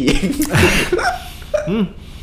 แต่มันเรื่องนี้มันน่าแปลกนะคือปกติเราจะเจอแบบคนฉี่รถที่นอนตอนหลับใช่ไหมด้วยปัจจัยอะไรก็ตามแต่ไม่เคยมีข่าวมีแต่ไม่เคยไม่ค่อยจะเคยเจอว่าคนว่าคนแบบขี้รถที่นอนตอนหลับนะอ้าวเหรอเพราะว่าต้องเบ่งมั้งอาจจะเป็นไปได้ครับจะแบบก็เลยรู้สึกว่าเบ่งแล้วสติมันคืนไงมันก็เลยอาจจะไม่นั่นอ๋อเป็นในเชิงวิทยาศาสตร์เลยก็สรุปฉี่ดีกว่าดีกว่าขี้ฉี่มันแค่ผ่อนคลายปุ๊บก็ออกแล้วอะไรอย่างนี้นี่ก็แล้วแต่จริงเรื่องนี้ผมไม่รู้ว่าเป็นประสบการณ์ร่วมหรือเปล่าแต่ผมรู้สึกคือผมเป็นอย่างนั้นเยอะตอนเด็กๆที่เป็นบ้างก็มีก็คือฉี่รถที่นอนอะไรมันก็ปกติแต่ผมมันจะฝันก่อนป่ะใช่ใช่ผมจะรู้สึกว่าจะฉี่รถที่นอนก็ตอนเจอยักษ์เวลาวิ่งหนียักษ์วิ่งหนีอะไรไปอย่างเงี้ยตอนเด็กๆเออแล้วแบบกลัวยักษ์จนแบบฉี่แตกออกมาเลยผมไม่เคยเลยผมผมนี่ต้องหลบก่อนนะแล้วก็คือตอนกลัวไม่ไม่เคยไม่ปวดฉี่เฉยแต่ว่าไม่ฉี่แต่พอหลบได้แล้วรู้สึกอุ่นใจแค่นั้นแหละก็เลยพอหลบผีแล้วหลบผีเลยอุ่นใจก็เลยฉี่ซะเลยจะได้อุ่นจังสุดๆไปเลยนะครับผมสำหรับการที่ทุกคนนะครับเวลาที่เจอผีในฝันเนี่ยทุกคนจะเป็นยังไงส่วนใหญ่ผมได้วิ่งหนีอ่ะมีคือต้องน้องวิ่งนะต้องวิ่งหนีแล้วพอโตมาก็จะแตกต่างไปนะก็เจอผีเหมือนกันตอนฝันแต่ว่าผีเนี่ยไม่ได้มาปรากฏกายแบบวิ่งล่าวิ่งไล่เราแต่ว่าจะแบบเขาเรียกว่าจะมายืนมายืนเยอะๆเยอะๆเยอะๆเชื่อไหมผมเคยฝันแบบเป็นความฝันที่สยดสยองมากๆครับผมเจอผีใช่ไหมเมื่อกี้ที่ผมเล่าคือฝันว่าตัวเองไปนอนอยู่บนบ้านแบบบ้านไม้ที่ยกสูงครับโบราณแล้วก็มีรั้วล้อมรอบเป็นรั้วแบบแบบผักกระถินเนี่ยรั้วกระถินเนี่ยครับเต็มหมดเลยแต่ว่ารู้สึกว่าแบบเฮ้ยได้ยินเสียงหมาหอนนะครับแล้วก็เดินออกไปดูหน้าต่างหน้าต่างไม้คือประมาณหน้าอกเรานี่แหละพอเดินไปตรงยืนตรงนั้นอันนี้ในฝันใช่ไหมในฝันยืนตรงหน้าต่างปุ๊บแล้วเหมือนกับว่ามีคนมายืนอยู่ข้างนอกซึ่งมันจะมองจากข้างบนน่ะลงข้างล่างจะเห็นข้ามรั้วไปเห็นเลยนะครับซึ่งจะมีคนมายืนอยู่แบบข้างนอกโหนี่ขนลุกเลยนะครับไม่ใช่ให้กลัวผีนะครับก็คือยืนอยู่ข้างนอกเราเห็นเลยเป็นผู้หญิงเงาดำๆก้มหน้ายืนอยู่นะครับอันนี้คือในฝันนะครับแล้วเงาดำๆแต่รู้ว่าเป็นผู้หญิงแสดงว่าจะเป็นนิโก้เนี่ยเป็นคนดำใช่ไหมพี่พี่พี่พี่ไม่เอาไม่เอานะครับเป็นเงาเป็นเงานะครับเราก็เห็นอยู่สักพักหนึ่งปิ้งปิ้งปิ้งปิ้งเป็นดูพิเคทดูพิเคทดูพิเคทคือแบบแยกร่างแยกร่างเป็นเงาฝึกฝึกฝึกฝึกฝึกด้วยความหลอนคือมันหลอนมากๆแล้วมันอยู่ดีก็มีคนก้มหน้าจากคนเดียวเป็นสิบคนอย่างเงี้ยยืนหน้าร้านที่บ้านเต็มหมดเลยไอ้เราก็แบบว่าแบบดูผีปอบเยอะมากตอนนั้นมันปีนลงวิ่งกระโดดลงมาหาแล้วก็วิ่งหนีแทนที่อยู่แทนที่อยู่ในบนบ้านแทนที่อยู่บนบ้านที่แบบหาเรื่องหาเรื่องวิ่งหนีวิ่งไปไหนมันก็ปิ้งปิ้งปิ้งตรงนั้น นี่คือคือโคตรร้อนเหนื่อยก็เหนื่อยวิ่งวิ่งวิ่งแล้วก็ขามันก็ล้านะทำไมขาก็รู้สึกแบบเหมือนคนวิ่งในน้ำอ่ะวิ่งยังไงก็แบบเจอผีเจอผีคือพอแบบวิ่งไปสักพักหนึ่งผีเริ่มหายเหมือนเหมือนตอนแรกมันก็ถี่หน่อยวิ่งวิ่งวิ่งถี่หน่อยแต่พอวิ่งไปไกลๆมันก็จะตระก็จะห่างหน่อยปิ้งปิ้งปิ้งแล้วสักเดี๋ยวแค่ตัวเดียวปิ้งแล้วก็เออเริ่มสบายใจแล้ววิ่งไปเรื่อยๆพอวิ่งไปเรื่อยๆเสร็จปุ๊บเฮ้ยรู้สึกว่ามันไม่มีแล้วผมต้องบอกก่อนผมเป็นคนกลัวงูมากๆครับคือเห็นงูที่ไหนเห็นอะไรตัวยาวๆที่ไหนคือกระโดดโยงเลยนะครับคือไม่มันกว่าเราต้องตายอย่างเงี้ยเลยถ้าเป็นงูนะครับพอหลังจากที่เจอผีแล้วก็แบบวิ่งหนีเหมือนวิ่งหนีผีรอดมาแล้วครับก็ก้มมองดูเท้านะครับงูเลื้อยเต็มแบบโอ้โหเป็นแพเลยแบบคือเคยเห็นนะที่แบบมันจะแบบผมเคยดูคนที่ไปทำความสะอาดแบบสวนบ่องูสวนบ่องูอ่ะจะไปไว้ที่แบบเวลาเขาเอาตบหัวฉีกฉีดฉีดฉีดน้ำมันเหมือนกอดเหมือนกอดกอดกันเป็นกองกองเป็นเออคือโอ้โหเต็มพื้นแบบงูเต็มพื้นทีนี้การวิ่งธรรมดาไม่ได้แล้ววิ่งหนีผีจะวิ่งช้าๆอย่างเงี้ยทีนี้วิ่งหนีงูทีนี้ก็จะกระโดดกระโดดขยิงไปอย่างเงี้ยหาหาพื้นที่ในการเอาเท้าลงให้ได้ครับโอ้โหโคตรสยองนะครับเป็นฝันที่รู้สึกว่า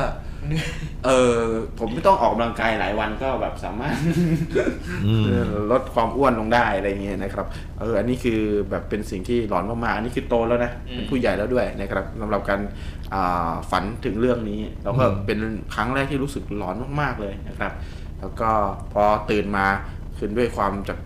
ปกติแล้วเนี่ยเวลาเราฝันแล้วเนี่ยตื่นมาปุ๊บเราจะจำไม่ค่อยได้แต่รู้สึกเลยว่าวันนั้น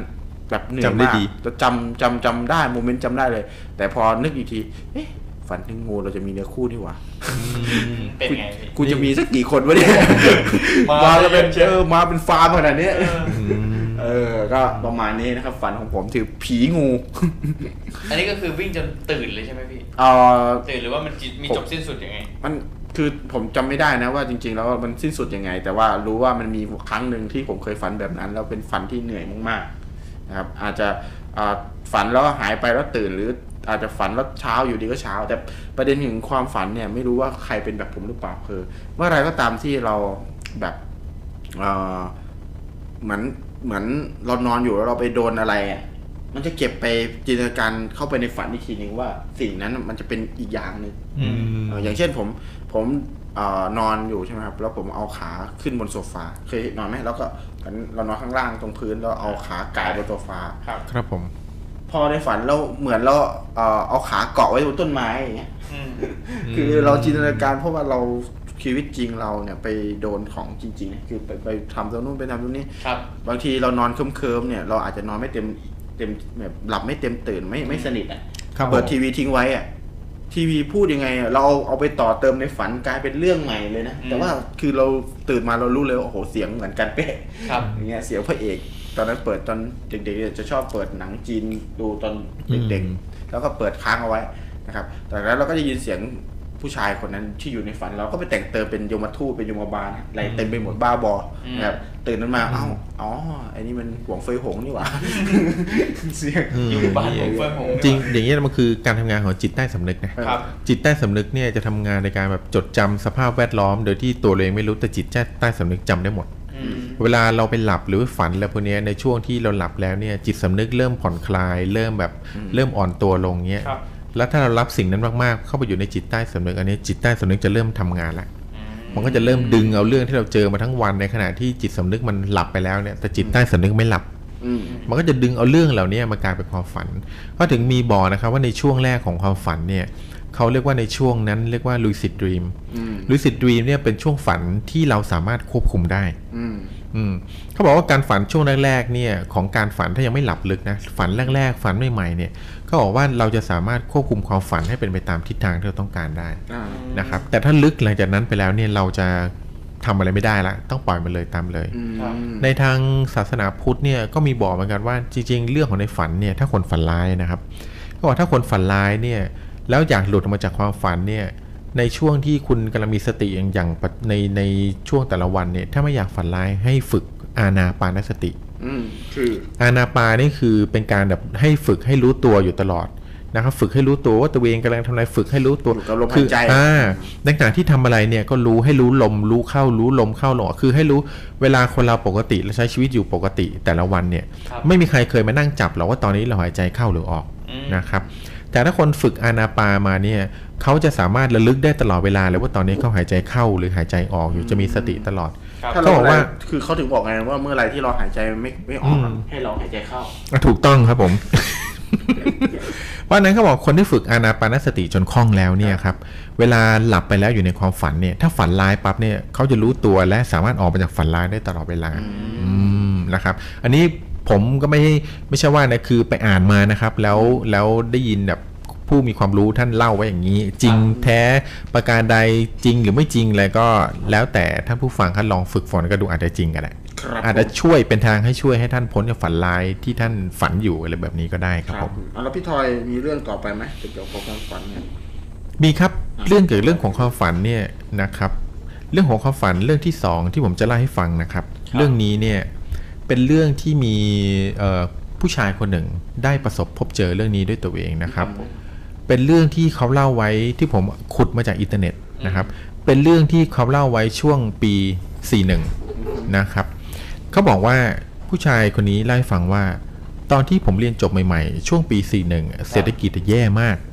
นะครับสมัครงานที่ไหนก็ไม่มีใครรับนะครับรองงานอยู่นานนะครับจนสุดท้ายนี่ถูกเรียกตัวจากบริษัทเล็กๆแห่งหนึ่งแถวลาดปะเขา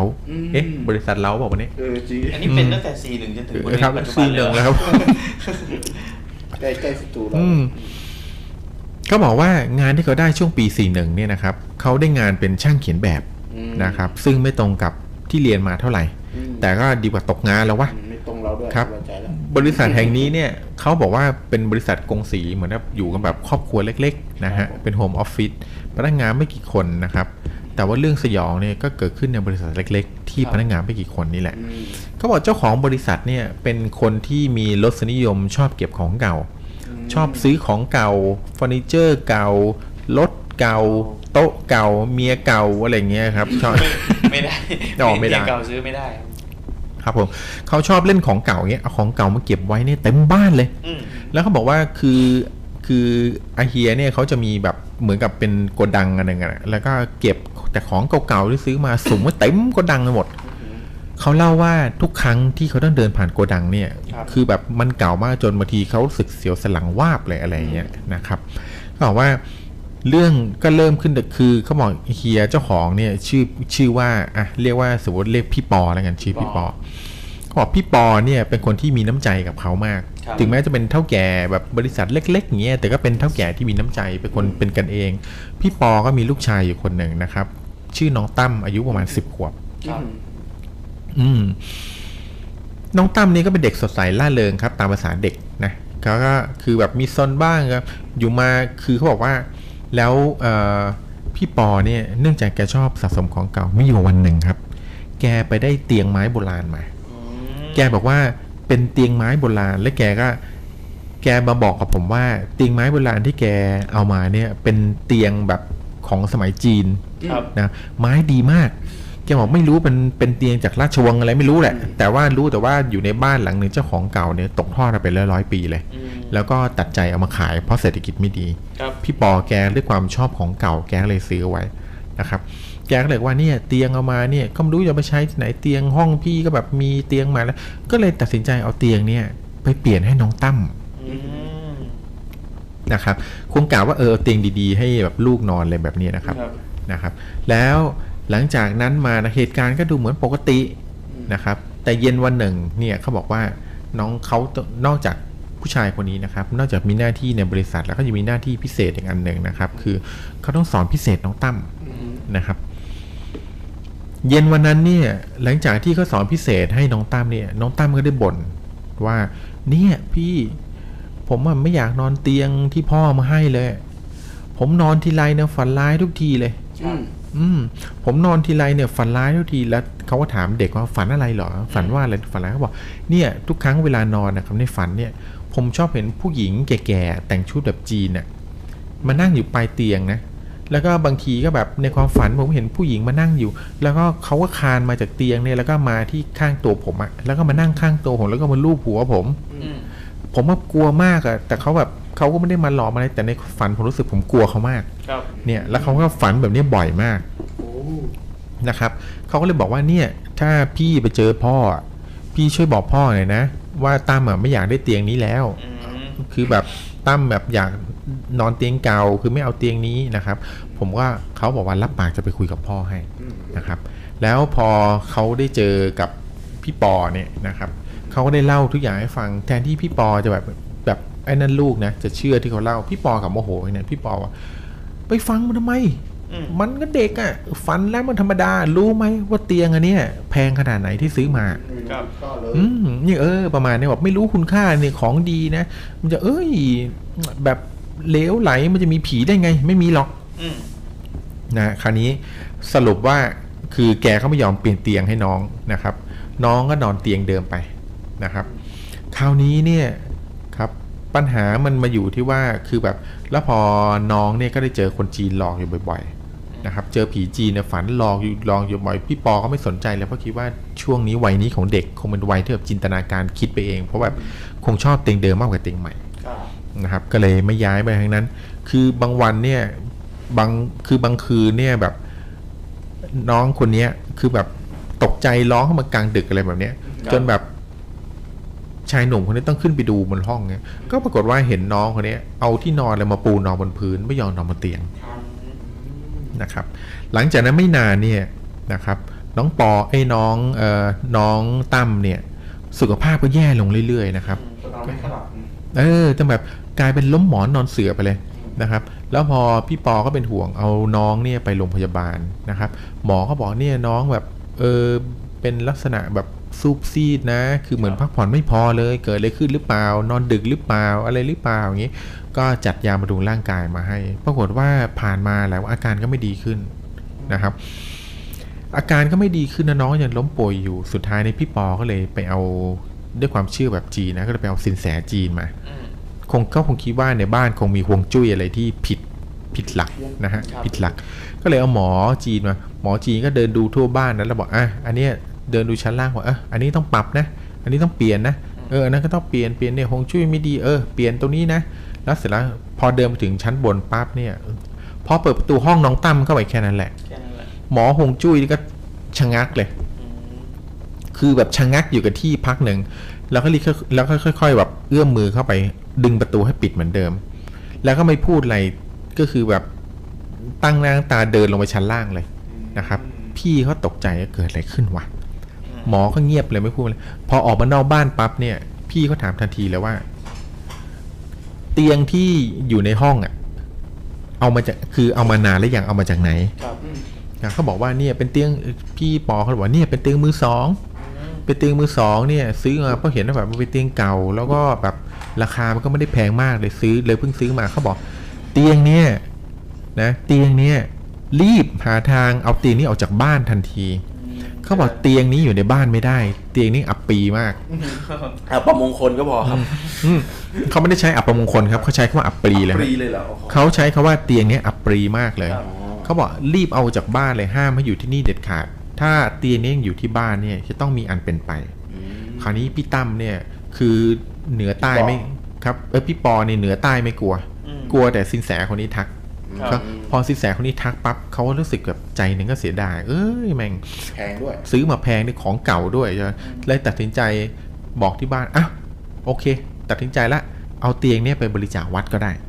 นะครับวันรุ่งขึ้นก็เลยเรียกรถมาแล้วก็ขนเตียงเนี่ยแล้วก็บอกที่บ้านว่าเอาไปบริจาควัดนะครับหลังจากนั้นเนี่ยพอเตียงออกไปจากบ้านและเหตุการณ์ก็เริ่มดีขึ้นเรื่อยๆน้องตั้มที่ว่าซุดโซนเอาแนวแล้วก็เริ่มสุขภาพดีขึ้นเรื่อยๆนะครับจนสุดท้ายก็คือกลายเป็นเด็กล่าเริงตามปกตินะครับหลังจากนั้นไม่นานเนี่ยผู้ชายเจ้าของเรื่องเนี่ยก็ได้งานใหม่เป็นงานที่ตรงกับสายงานที่เขาเรียนมาและเป็นงานที่เขาชอบมาก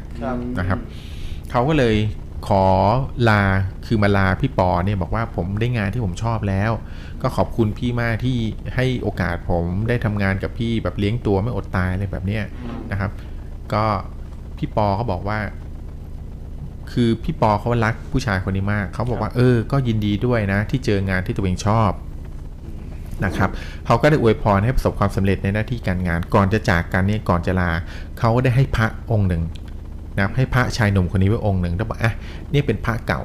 ที่พี่เก็บสะสมไว้ก็ให้ถือเป็นที่ระลึกที่ได้แบบใช้ชีวิตด้วยกันมาพักหนึ่งนะครับก็ขอบคุณ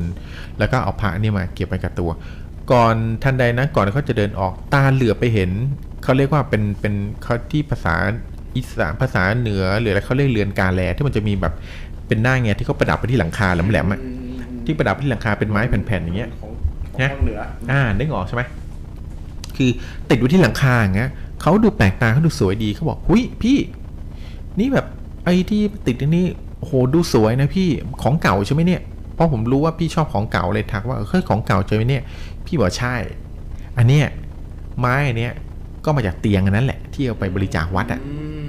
แต่คือบอกว่าจะไปบริจาควัดแต่ไม่ได้บริจาคหรอกเอาไปแปรรูปเป็นไม้เนี่ย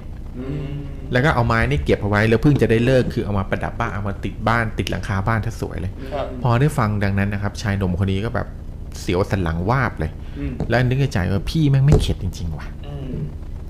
นะแต่ก็ไม่ได้ทักไม่ได้อะไรนะหลังจากนั้นเขาว่าลาแล้วก็แบบเขาว่าไปหางานใหม่ผ่านมาหลังจากนั้นไม่กี่ปีครับเขาก็ได้ข่าวดูในข่าวในทีวีปรากฏว่าน้องปอที่เป็นลูกชายเจ้าของบ้านนะครับประสบอุบัติเหตุเสียชีวิตที่ชื่อที่เอ่อที่เป็นชื่อน้องตั้มเขาที่เขาจำได้เนี่ยเพราะว่าเขาจำชื่อนามสกุลน้องตั้มได้เพราะว่าเขาเคยสอบพิเศษอยู่บ่อยๆนะครับแล้วเขาจำได้ที่เสียชีวิตเนี่ยคือแบบเป็นน้องตั้มแน่ๆนะครับเขาเลยคิดว่าการเสียชีวิตของน้องตั้มเนี่ยอาจจะมีส่วนหรือไม่มีส่วนเกี่ยวข้องเลยกับไม้ที่เป็นไม้เออที่ถูกแปรรูปก็ได้นะครับแต่ด้วยประสบการณ์ที่เขาเจอมาเขาคิดว่าแบบมีโอกาสเออมีโอกาสสูงที่น้องตั้มเนี่ยจะเสียชีวิตเนื่องจากไม้ที่พี่ปอมาติดไว้ที่บ้านเอาไว้อะฮะนะครับนี่ก็เป็นเรื่องเตียงอาถรรพ์ครับผมโอ้โหฝันโดยมีเตียงอาถรรพ์เป็นที่รองฝันอืมก็น้องเขาฝันถึงผู้หญิงจีนแก่ๆที่เป็นเจ้าของเตียงนะฮะโอ้โหต้องใช้คำว่าอัปรีเลยเนี่ยน่าจะธรรมดาแล้วเพราะอะไรพี่ดูบ้างไหมอ่าคำว่าอัปรีเนี่ยคือมันมันเป็นอะไรที่แย่มากแย่กว่าคำว่าอัปมงคลอีกนะคือออกแนวละมกทะลึ่งหรือเปล่ามันเหมือนมันเหมือนอัปก็ว่าอัปรีเนี่ยมันเป็นขั้นซูเปอร์เลทีฟของอัปมงคลนะฮะอัปมงคลเนี่ยจะเป็นแค่แบบเอ้ยของไม่ดีนะอัปมงคลแต่อัปรีนี่คือแบบมันย่ำแย่สุดๆแล้วแบบที่เวลาเราด่ากันไอ้คนอัปรีเนี่ยแปลว่าเลวอัปวันสองวันก็เหมือนจะแย่แล้วอัปเป็นปีนี่อัปรีอัปสิบสองเดือนเลยอะไรเงี้ยเขาว่าอัปรีนี่มันหมายเขาว่ามึงแบบแย่จนแบบแก้ไขไม่ได้แล้วอะไรที่แบบมันแย่มากจนแบบ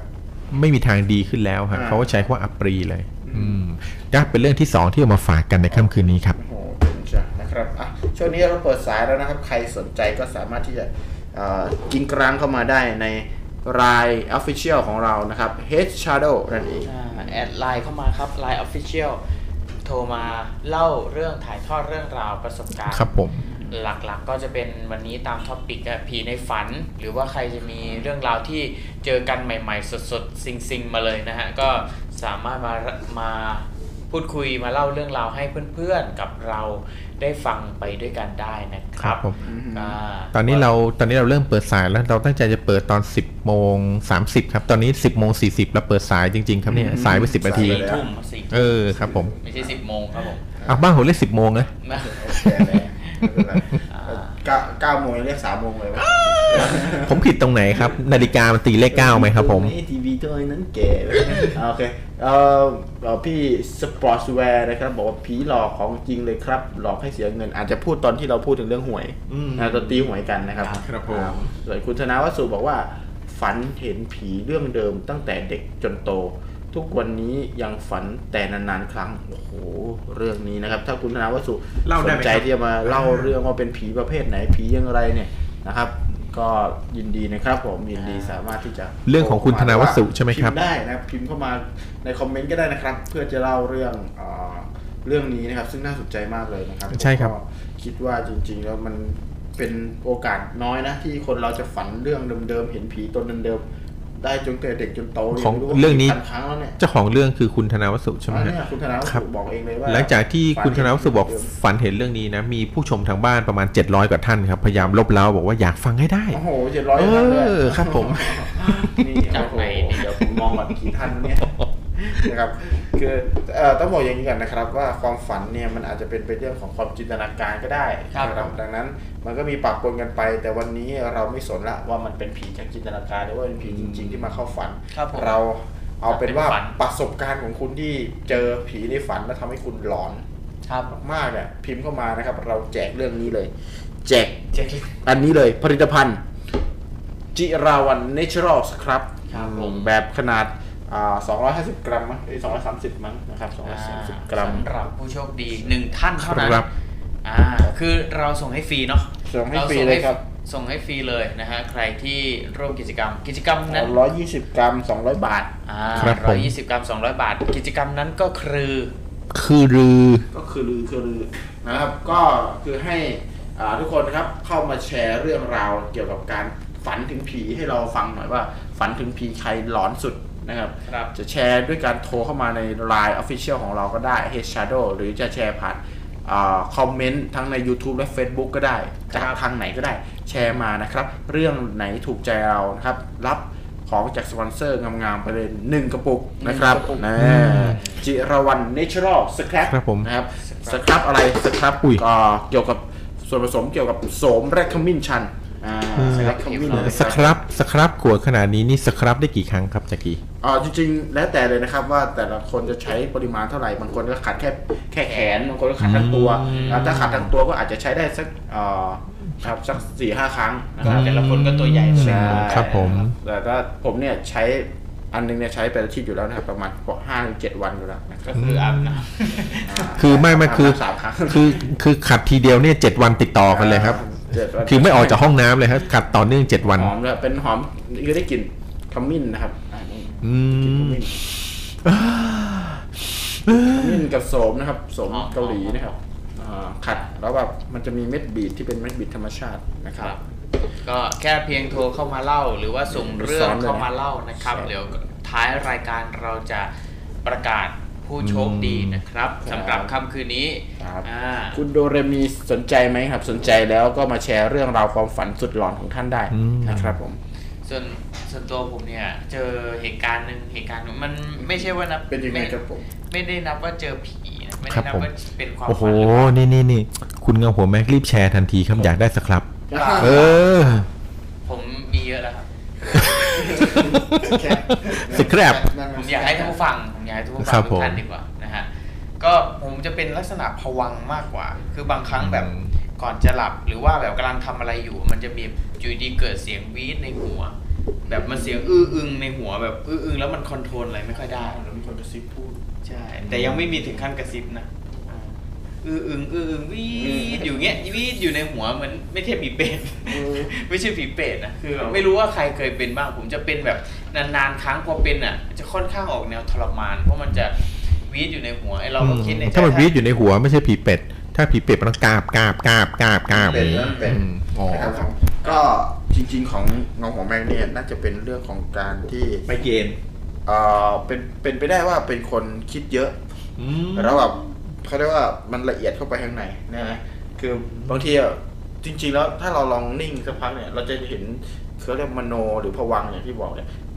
ในหัวในสมองในหูเราเต็มไปหมดเลยนะอย่างอย่างเอาถ้าแบบเราไม่สัมผัสไม่ไม่ปฏิสัมพันธ์กับข้างนอกเลยนะเราเราก็คิดอยู่แต่ในความคิดของตัวเองเนี่ยอยู่ดีเราก็ได้ยินเสียงวี๊ดอยู่ในหูแล้วอย่างเงี้ยเป็นต้นนะบางทีมันก็ดีเสียงตึกตึกตึกของลมหายใจบางทีนะเป็นเรื่องของหัวใจเต้นอะไรเงี้ยดังนั้นบางทีมันอาจจะรบกวนเราจนแบบเป็นเรื่องของจิตมากกว่าที่แบบมันมีจิตแกว่งเหมือนกันนะคือแบบหมายถึงแบบรู้สึกว่าเฮ้ยมันเกิดอะไรขึ้นแบบมัน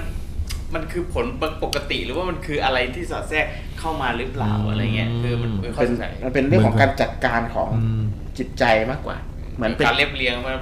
ม่วงไปหมดจนเราแบบอาจจะเป็นเรื่องฟุ้งซ่านเป็นเรื่องของฟุ้งซ่านอาจจะเป็นเรื่องเหนือธรรมชาติอย่างนี้ไหมฟุ้งซ่านของเขาเรียกว่าอะไรนะสัมผัสทั้งหกทั้งเจ็ดของเรา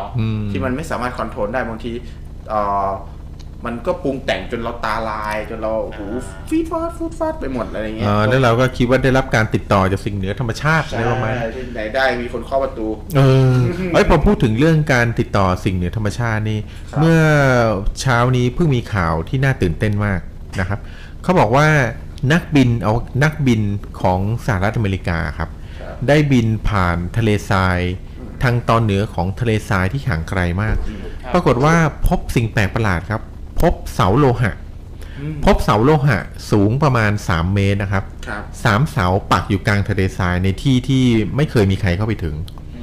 เป็นเสาโลหะที่ปักอยู่คือมาโดยแบบคือไม่เขาเข้าใจว่าเขาเข้าใจว่าอันนี้น่าจะเป็นสิ่งแบบสิ่งก่อสร้างที่ส่งมาจากจากเหมือนกับต่างดาวอ่ะ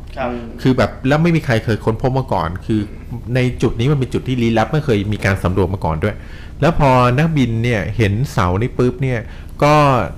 ด็อกเตอร์ที่มาด้วยครับก็ได้รีบสั่งให้เอาเครื่องเอาเอาคอปเตอร์น่าจะเป็นคอปเตอร์นะเพราะมันลงจอดได้เอาคอปเตอร์ลงจอดตรงนั้นนะครับแล้วตัวเองก็จัดการลงไปแล้วก็ถ่ายรูปไว้เป็นหลักฐานอันนี้ลองไปหาดูใน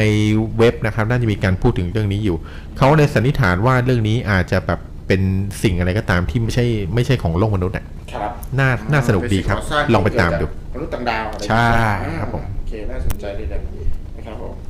คุณธนาวสุนะครับเทสเทสมาแล้วนะครับคุณธนาวสุทักมาทักทายมาถ้าสนใจก็ถ้าพร้อมที่จะเล่าหรือมีเรื่องเล่านะครับบอกผมเลยนะครับ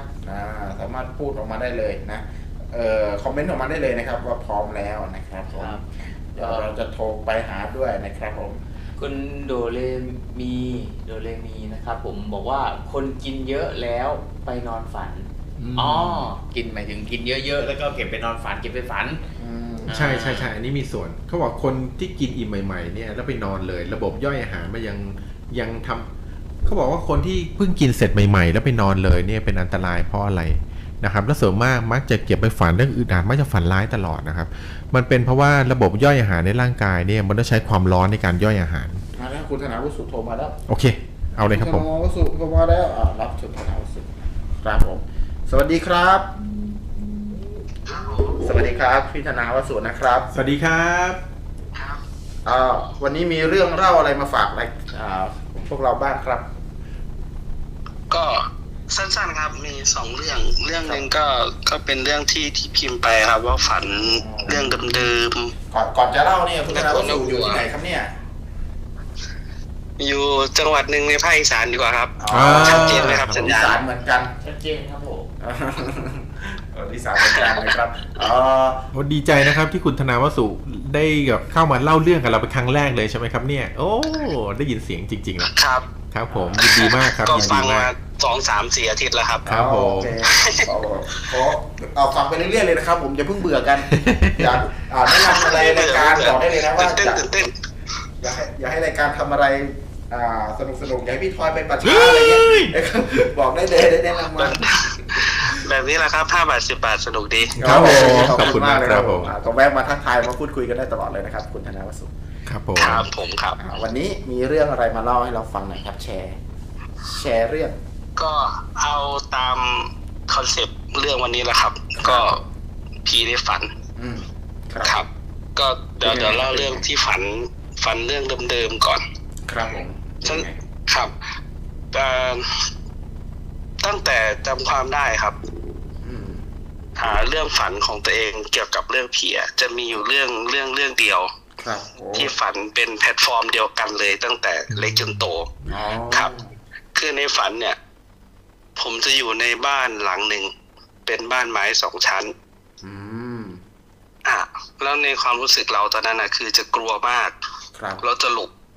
หลบบางสิ่งครับในในบ้านเนี่ยในบ้าน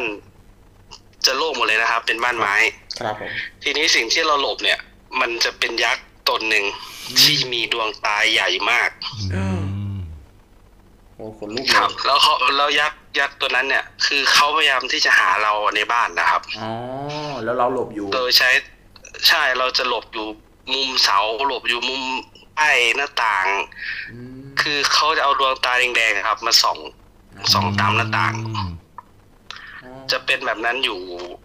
คืออยู่นานพอควรอยู่ในบ้านป่ะครับหรือว่าอยู่นอกบ้านในบ้านอยู่ในบ้านครับยักษ์อาจจะอยู่นอกบ้านอ๋อเราอยู่ในบ้านแต่ยักษ์อยู่นอกบ้านแต่ว่าเอาตาแดงๆมาส่องตามหน้าต่างหาเราในบ้านใช่ครับ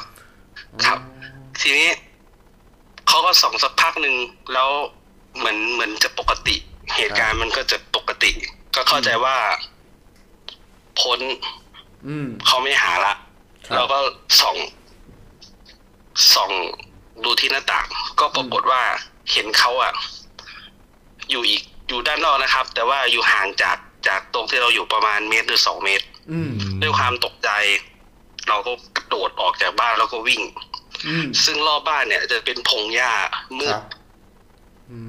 ครับมืดทีนี้ก็เกิดเขาก็เหมือนกับวิ่งไล่เราในขณะที่เราวิ่งหนีเนี่ยเราจะเจอเหมือนผีอะครับเหมือนอสุรกายเต็มไปหมดเลยร่วมร่วมที่จะวิ่งวิ่งไล่เราทีเนี้ยมันมันจะมีอยู่จุดจุดหนึ่งที่คือเราพยายามวิ่งอย่างเต็มที่ครับเร็วมากแล้วเราจะได้ยินเสียงปืนยิงมันนัดหนึ่งยิงโดนเราในฝันเราจะรู้สึกเจ็บแล้วผมก็จะตื่นจังหวะนั้นทุกที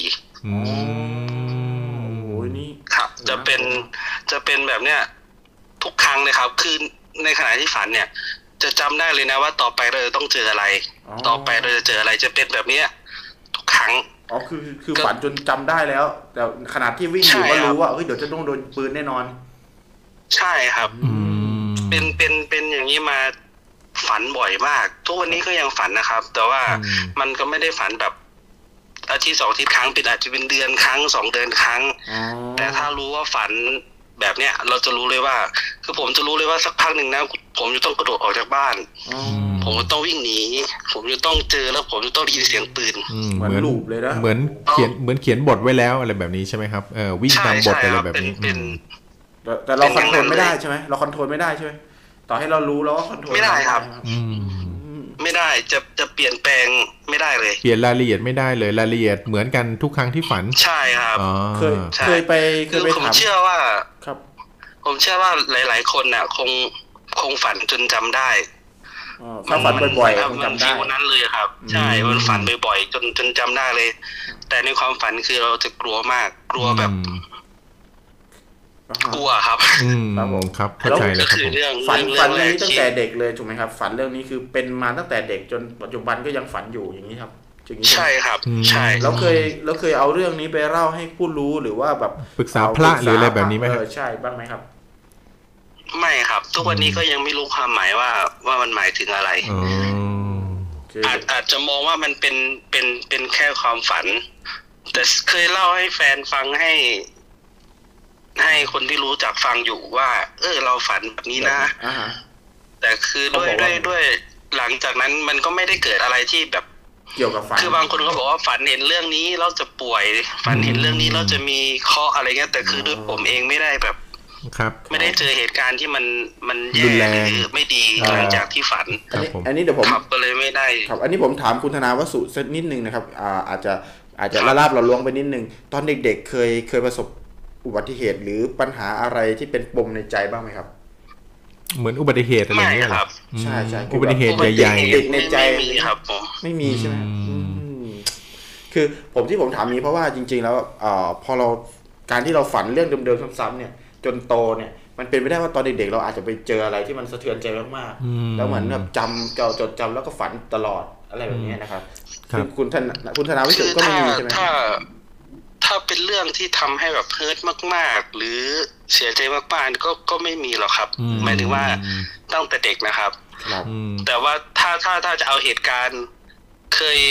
เคยไปเล่นน้ำไม่รู้ว่าเกี่ยวหรือเปล่านะครับแต่ตอนนั้นก็คือเด็กแหละประมาณประมาณป.หนึ่ง ป.สอง ไปเล่นน้ำเป็นแม่น้ำใหญ่เลยที่ด้วยด้วยตรงนั้นเนี่ยมันเป็นทางโค้งเป็นเป็นส่วนโค้งของแม่น้ำครับด้วยเราเป็นเด็กอ่ะเราก็เราก็เดินเล่นตรงตรงริมน้ำเนาะทีนี้ด้วยเดินไปเดินมาปุ๊บมันหล่นลงไปเลยอะครับแล้วด้วยกระแสน้ำที่เชี่ยวที่ยังไหลอยู่ครับทีนี้ด้วยพี่ที่พี่ที่คนโตที่เขาอยู่บนฝั่งเขาก็บอกว่าให้เราอ่ะปล่อยตัวไปตามน้ำเลยอย่าฝืนห้ามฝืนนะเพราะว่าเราฝืนไม่ได้แล้วเพราะน้ำเขาจะพัดเราออกไปข้างนอกเราก็จะฝืนเข้าฝั่งซึ่งซึ่งตอนนั้นเนี่ยผมก็จะพยายามที่จะเข้าฝั่งอย่างเดียวแล้วมีความรู้สึกว่าคือหมดแรงละจะจมแล้วจมไปแล้วแหละครับแล้วก็มีพี่คนนั้นแหละเขาดึง ดึงเราขึ้นมาถึงฝั่งได้ครับก็คือเหยียบเหยียบเหยียบทรายได้ก็คือแบบคือโล่งเลยคือตอนนั้นก็ตัวสั่นแบบมันเฉียดตายครั้งนั้นครั้งเดียวที่ที่ที่ที่ทำให้รู้สึกว่าตัวนี้ก็ไม่กล้าลงเล่นน้ำนะครับเฮ้ยจริงจริงโมในใจจริงๆคุณธนวัฒน์สุครับในความเห็นผมผมว่าเรื่องนี้มีจุดร่วมนะเออจุดร่วมคือทุกครั้งที่คุณธนวัฒน์สุฝันเนี่ยตอนก่อนจะตื่นจากฝันตอนโดนยักษ์วิ่งไล่เนี่ยก่อนจะตื่นจากฝันต้องได้ยินเสียงปืนฮะและเสียงปืนนัดนั้นน่ะก็จะปลุกตัวเองจากความฝันมาทุกครั้งเลยคล้ายๆกับเหมือนมันมีจุดร่วมของผู้ชายคนนั้นที่มาช่วยดึงขึ้นจากน้ำได้นะผู้ชายคนนั้นเหมือนเป็นตัวแทนของเสียงปืนที่ทำให้แบบหลุดพ้นจากอันตรายขึ้นมานะอ๋อมันก็อ้อมไปนิดนึงนะเออคือแต่ว่าในในฝันเนี่ยการได้ยินเสียงปืนเนี่ยไม่ใช่ว่าแบบเปี้ยงมาแล้วตื่นนะครับก็คือต้องเจ็บปวดเรารู้สึกเจ็บเจ็บจุกจนตัวกระแทกพื้นตึ้งแล้วก็อ๋อแล้วก็รู้สึกตื่นมาอ่าใช่คือมันอาจจะเกี่ยวก็ได้เนาะเพราะว่าเรื่องนี้เราเป็นเป็นเรื่องที่แบบฝังใจต้องใช้ทฤษฎีมาครับผมมาหาเหตุผลเยอะคือผมก็พยายามหาหาเหตุผลอยู่ก็อ่านบทความหลายหลายเรื่องว่าการคนที่เราฝันซ้ำๆเดิมๆมันอาจจะถ้าเรื่องดีก็อีกอีกอีกเรื่องหมายถึงว่าถ้าเป็นฝันในด้านดีมันก็จะเป็นปมในเรื่องที่ดีไปครับผมในด้านที่ไม่ดีมันอาจจะมีเรื่องกระเทือนใจอย่างเงี้ยครับผมก็พยายามอ่านแต่คือด้วยพี่หนาวสุก็ไปโดนใช่ก็ยังไม่มีเรื่องไหนที่มันจดตัวเองไม่ได้ว่ามันเกิดจากอะไรอย่างเงี้ยนะครับผมโอเคแต่ว่าคือเรื่องนี้ก็ถือว่าเป็นเรื่องแปลกเรื่องหนึ่งนะครับผมเพราะฝันซ้ำๆตั้งแต่เด็กจนโตเรื่องเดียวกันนี้ไม่ธรรมดานะครับการเรื่องที่สองมีอะไรครับพี่ธนวัฒน์สุเรื่องที่สองก็เกี่ยวกับการนอนการฝันเหมือนกันครับคือตอนนั้นเนี่ยผมจะผมจะทำบ้านใหม่อ่าผมจะสร้างบ้านใหม่มีความจำเป็นจะต้องต้องรื้อบ้านเดิมแล้วก็ไปทำเพิงอยู่ข้างๆที่ใกล้เคียงอืมครับอ่าทีนี้มีอยู่มีอยู่วันหนึ่งที่ที่ผมเหมือนโดนผีอำอืมครับครับมันเดินผีอำครั้งแรกเนี่ยรู้สึกว่าหลังจากโดนอัมปุ๊บมันเราเราภาวนาให้มันหลุดพ้นมันก็หลุดนะครับหลุดมาช่วงหนึ่งแล้วผมก็เหมือนท้าทายผมท้าทายไปเลยว่าคือถ้าคือแน่จริงให้อัมอีกคือคือด้วยผมอาจจะเป็นคือเราเรานอนเหนื่อยนะครับมันจะเป็นจำได้ว่าตอนนั้นมันจะเป็นช่วงช่วงโพเพเหมือนเหมือนอัมเสร็จปุ๊บรอบแรกผมรู้สึกตัวขึ้นแล้วก็บอกเขาว่าเอ้ยมาสิท้าทายมาอีกรอบหนึ่งใช่ครับแล้วผมก็หลับ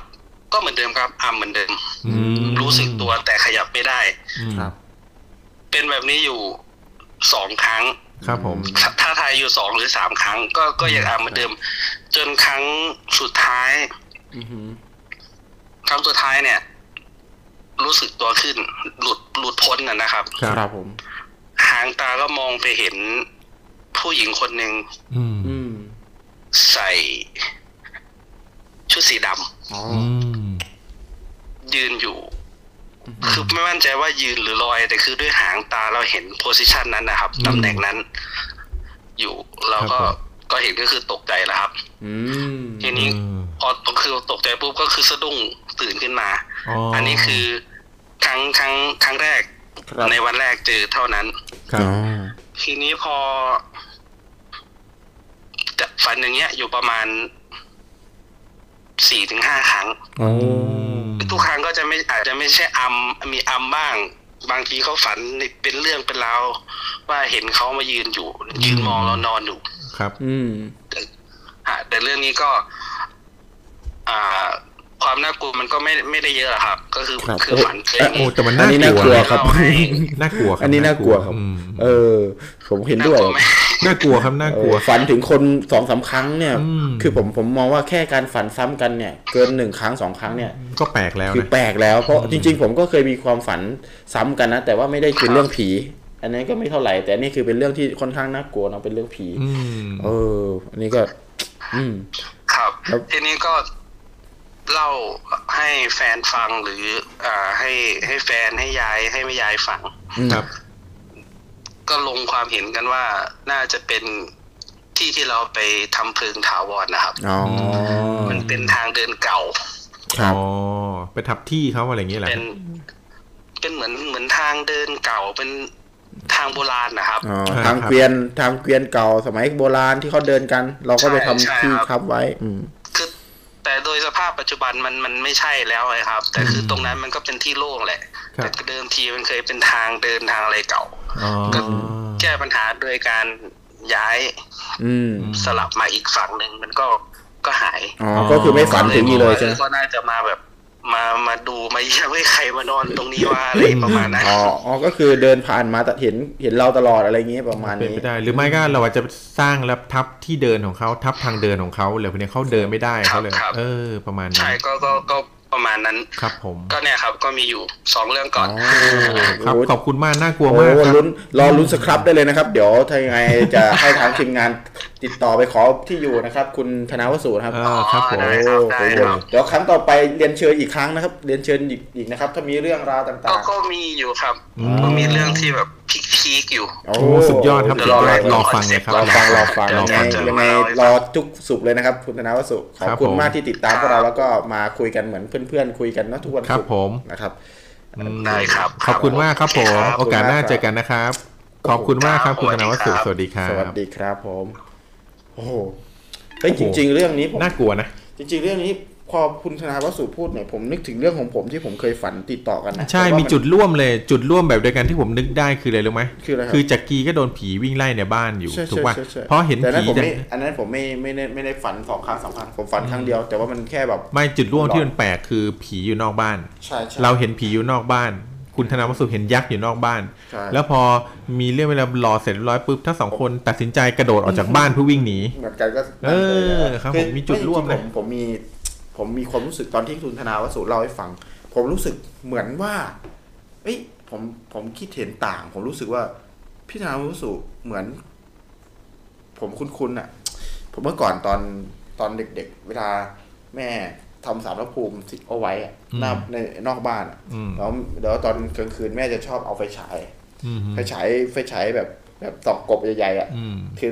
ติดไว้ที่ตาอย่างเงี้ยใหญ่ๆแล้วก็ไปเดินดูรอบๆอ่าสารพระภูมิแล้วก็มาส่องดูสารภูมิอะไรเงี้ยแม่ส่องอะไรคือเขาก็ดูความเรียบร้อยเฉยเออซึ่งผมรู้สึกได้เลยว่าตอนที่คุณธนาวสุเล่าผมผมกลับมองอีกด้านหนึ่งเลยนะผมรู้สึกว่าคุณธนาวสุเหมือนคนที่อยู่ในสารภูมิที่แม่ผมไปลองไปส่องอ่ะแล้วแบบแม่ผมเหมือนเป็นปีศาจที่เอาปีศาจตาแดงเอาไปไปฉายส่องกบที่ติดไว้บนหัวแล้วก็ส่องดูรอบตามสารภูมิเงี้ยแล้วตอนนั้นผมแวบขึ้นมาเฮ้ยแม่งจะจะพีคแบบนี้หรือเปล่าวะอะไรเงี้ยซึ่งก็มีก็มีจุดร่วมนะเป็นไม่ได้คือน่ากลัวดีคิดเล่นๆดูเฮ้ยเออมันดูนั่นดีว่ะมันดูเวลาถ้ามองอีกมุมนึงดูรู้สึกว่าจริงๆแล้วหรือว่าบ้านหลังนั้นที่คุณธนาวสุอยู่อาจจะเป็นบ้านเล็กๆแต่ว่าสิ่งที่คุณธนาวสุบอกว่าอันนั้นเป็นเป็นผีเอ้ยเป็นยักษ์อาจจะเป็นคนหรือเปล่าแต่คุณธนาวสุอาจจะเป็น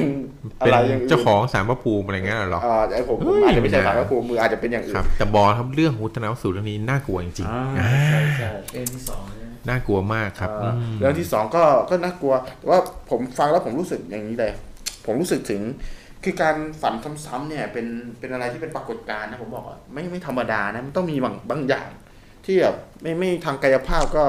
ก็ทางไสยศาสตร์แหละคิดดูอย่างนั้นนะแต่ว่ามัน เ, เหมือนผมเคยฝันเรื่องเดียวกันเนี่ยสามครั้งในเวลาที่อายุแตกต่างกันแต่ทำไมผมจำได้ว่ามันเป็นเรื่องเดียวกันเนี่ยเพราะว่ามีจุดเชื่อมจุดหนึ่งคือเหมือนกันเป๊ะๆทำให้ผมนึกถึงว่าตอนนั้นโอ้โหตอนเด็กๆเคยฝันเรื่องนี้นี่หว่าตอนนี้ฝันเหมือนเดจาวูอ่ะแต่ผมรู้สึกเลยว่าเฮ้ยไม่ธรรมดาเรารู้สึกภูมิใจมากๆเลยฝันแต่ว่าตอนฝันตอนนั้นไม่ไม่ได้เป็นฝันเรื่องน่ากลัวก็เลยไม่ได้คิดว่าโอ้มันจะเป็นเรื่องผีเรื่องอะไรแต่ว่าแต่พอคุณธนาวสุเล่าเรื่องความฝันติดต่อกันเนี่ยโหยแต่ว่าติดต่อกันเป็นร้อยร้อยพันพันครั้งแบบนี้คือไม่ไม่เคยนะคือมันนี่มันมหัศจรรย์เกินไปคือแบบคือตื่นมันมันดูโอ้โหแบบผมว่าน่าจะต้องอย่างที่คุณธนาวสุบอกว่าไปหาอ่านหนังสืออะไรเป็นผมก็คงต้องไปหาคำตอบเหมือนกันอ่ะเพราะมันสงสัยมากน่าสงสัยมากแล้วตอนที่ผมจำได้ผมฝันเนี่ยออตอนเด็กๆสักประมาณสิบสอง สิบสามเนี่ยผมไปเลี้ยงเป็ดใช่ไหมไปนอนหลับอยู่ตรงคันนาผ ผมฝันว่ามีผู้หญิงคนหนึ่งใส่ชุดสีขาวตอนนั้นผมยังคิดว่าผมอ่ะดูหนังจีนเยอะไปมีผู้หญิงคนหนึ่งลอยลงมาจากฟ้าไปเซียวเหล่งนึ่งเออเหมือนเซียวเหล่งนึ่งอ่ะที่ลอยลงมาจากฟ้าแล้วบอกว่าแล้วก็มายิ้มให้แล้วก็ลอยแล้วก็ลอยหายไปแล้วก็ผมก็เหมือนตอนนั้นนอนกลางวันใช่ไหมแต่เชื่อไหมพอผมเข้ามาเรียนที่กรุงเทพอ่ะผมฝันเหมือนกันเป๊ะเลยผู้หญิงคนเดิมอ่าลอยลงมาจากฟ้าแต่ไม่ใช่เซียวเหล่งนึ่งละจะไม่จะไม่แบบนั้นละอาจจะลอยคือผมจำได้ว่ามันคือลอยจากฟ้าแต่ไม่ใช่โลเคชั่นเดียวกันอืมแล้วตอนวัยทำงานก็เจอผู้หญิงคนนี้ผู้หญิงคนเดียวกันนี่แหละคนเดียวกันนี่แหละคือจำได้เป๊ะๆคือผมรู้สึกเลยว่าผมอาจจะชอบผู้หญิงหน้าตาแบบนี้อืมคือนึกออกว่าในตอนแรกก็ไม่รู้ว่าไม่มีสเปคแต่พอพอมันนั่งคิดดูว่าเคยฝันถึงผู้หญิงอ่าสามครั้งซึ่งเป็นหน้าตาแบบนี้สามครั้งเลยอ่ะซึ่งตอนเด็กๆคิดว่าเป็นเพราะดูหนังเยอะแล้วดูหนังจีนเยอะแล้วก็เลยจำหน้าผู้หญิงแบบนี้ได้แต่พอโตมาแล้วไม่ไม่เคยไม่ไม่ได้ดูหนังจีนนะแต่ก็เป็นหน้าตาผู้หญิงเหมือนเดิมหน้าหน้าเดิมเป๊ะๆนะครับแล้วก็ตอนไปทำงานก็เจอหน้าเป๊ะๆอย่างเงี้ยแต่โลเคชั่นคนละอย่างกันลอยแต่ละลอยลอยอยู่บนฟ้าเหมือนกันเลยนะก็เลยรู้สึกว่ามันเป็นความเชื่อมโยงแต่ว่าตอนนั้นไม่ได้คิดว่ามันเป็นเพราะอะไรที่มันแปลกแต่คิดว่าเป็นเพราะว่าเราอาจจะเป็นคนที่ชอบผู้หญิงแบบนี้ก็เลยแบบไปฝันไปไปฝันเองไปไปฝันเองแต่ว่ามันซ้ำกันจนน่าแปลกใจแค่นั้นถามถามตั้งแต่ฝันแล้วฝันสามครั้งอะไรจากฝันสามครั้งเคยเจอผู้หญิงคนนี้ไหมไม่เคยเจอผมเดาเอาทฤษฎีอย่างนี้ผู้หญิงคนนั้นที่ลอยมาจากฟ้าอาจจะแบบคิดว่าเฮ้ยจักรีคือเอี้ยกล้วยพอลอยลงมาแล้วไม่ใช่นี่ว่าก็ลอยกลับขึ้นไปดีกว่าแต่อันนี้อันนี้ต้องบอกก่อนว่าทุกวันนี้ผมไม่สามารถวาดหน้าผู้หญิงคนนั้นได้หรือว่าจำคือลืมไปแล้วใช่ไหมคือคือไม่ใช่ว่าลืมนะแต่เจอเจอทีน่าจะจำได้แต่ว่าคือตอนเนี้ยนึกไม่ออกว่าเป็นยังไงมันจะลางๆแบบไม่ออกนึกไม่ออกคือพยายามดูหน้าผู้หญิงหลายคนก็ไม่เคยเหมือนนะไม่เคยเหมือนนะแต่ว่าถ้าฝันอีกก็จะเจอถ้าจำถ้าฝันอีกลอยมาอีกก็คือคิดว่าน่าจะใช่วิธีการลงมาวิธีการยิ้มวิธีหน้าตาคือเหมือนกันเป๊ะเลยนะแต่ว่าจำไม่ได้คือให้ผู้หญิงมายืนยิ้มทุกคนเนี่ยก็ก็นึกไม่ออกว่ายิ้มแบบไหนวะเออแต่นี่คือมันไม่ใช่เรื่องผีไม่ได้เรื่องหลอนเนี่ยก็เลยรู้สึกว่าแบบไม่ไม่ไม่น่าจะเข้าคอนเซ็ปต์แต่ว่าพอพอฟังคุณธนาวสุพูดถึงเรื่องการแบบเจอซ้ำๆกันแต่เด็กจนโตเนี่ยโอ้โหนึกถึงตัวเองเลยแต่ตอนนั้นคิดว่านึกว่าตัวเองเป็นจินตนาการนะอยากฝันแบบนั้นหรือเปล่าก็เลยก็เลยพยายามบิ้วอะไรเงี้ยก็เลยไม่ได้คิดว่ามันแบบมีเป็นเรื่องผิดปกติอะไรครับหลังจากจากรายการเสร็จพี่ลองเปิดไฟแล้วจ้องหน้าพี่ทอยแกยิ้มอยู่อาจจะเป็นคนนั้นอาจจะเป็นคนนั้นของเดือนครับสมัยนี้เดี๋ยวผมผมจะลอยลงมาจากฟ้าให้สวัสดีคุณอ้อด้วยนะครับคุณออนคุณออนสวัสดีครับคุณออนครับนะครับพี่เงาหัวออนนี่แล้วก็พี่เงาหัวเบิ้มแบบเบิ้มบ้านบึ้มมาแล้วบอกว่าสวัสดีครับเงาหัวทั้งสามท่าน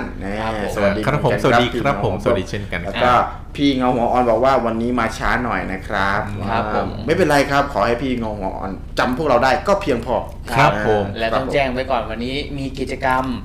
ใครที่โทรมาเล่าตามหัวข้อหรือท็อปิกที่เราตั้งไว้นะครับผีในฝันเนี่ย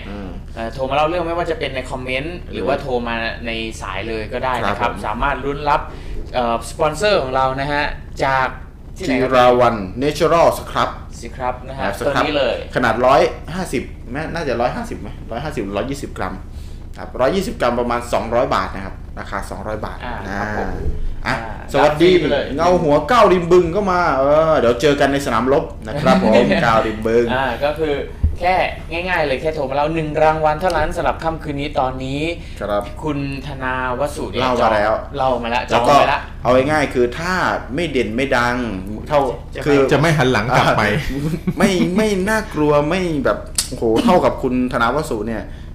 อาจจะแพ้ได้ง่ายๆตอนนี้คือมีไหมครับมีไหมครับท่านที่สองเราจะเคาะแล้วนะครับผมนะครับผมก็เปิดสายนะครับสำหรับค่ำคืนนี้โทรมาได้ตลอดตั้งแต่วันนี้ตั้งแต่ตอนนี้ไปจนถึงเที่ยงคืนเลยแล้วกันนะครับรถครับผมอ่าก็ช่องทางพี่ทอยมีเรื่องไหมเรื่องไหมมีครับพี่ทอยในนี้เราก็ขั้นเวลาในระหว่างที่กำลังรอ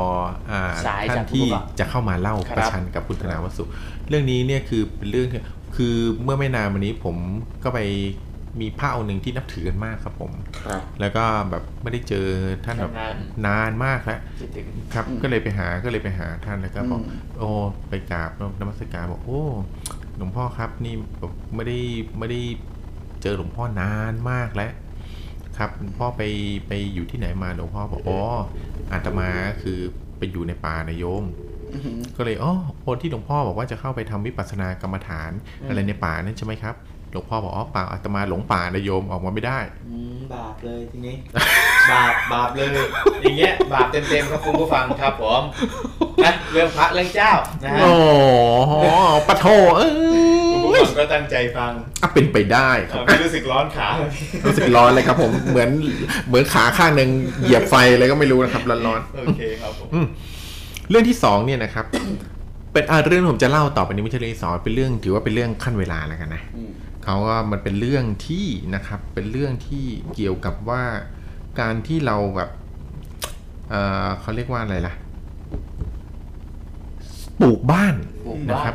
คือเรื่องนี้เรื่องนี้เป็นเรื่องของคนเล่าเนี่ยนะครับเขาได้เล่าเอาไว้ในอินเทอร์เน็ตนะครับเขาบอกว่า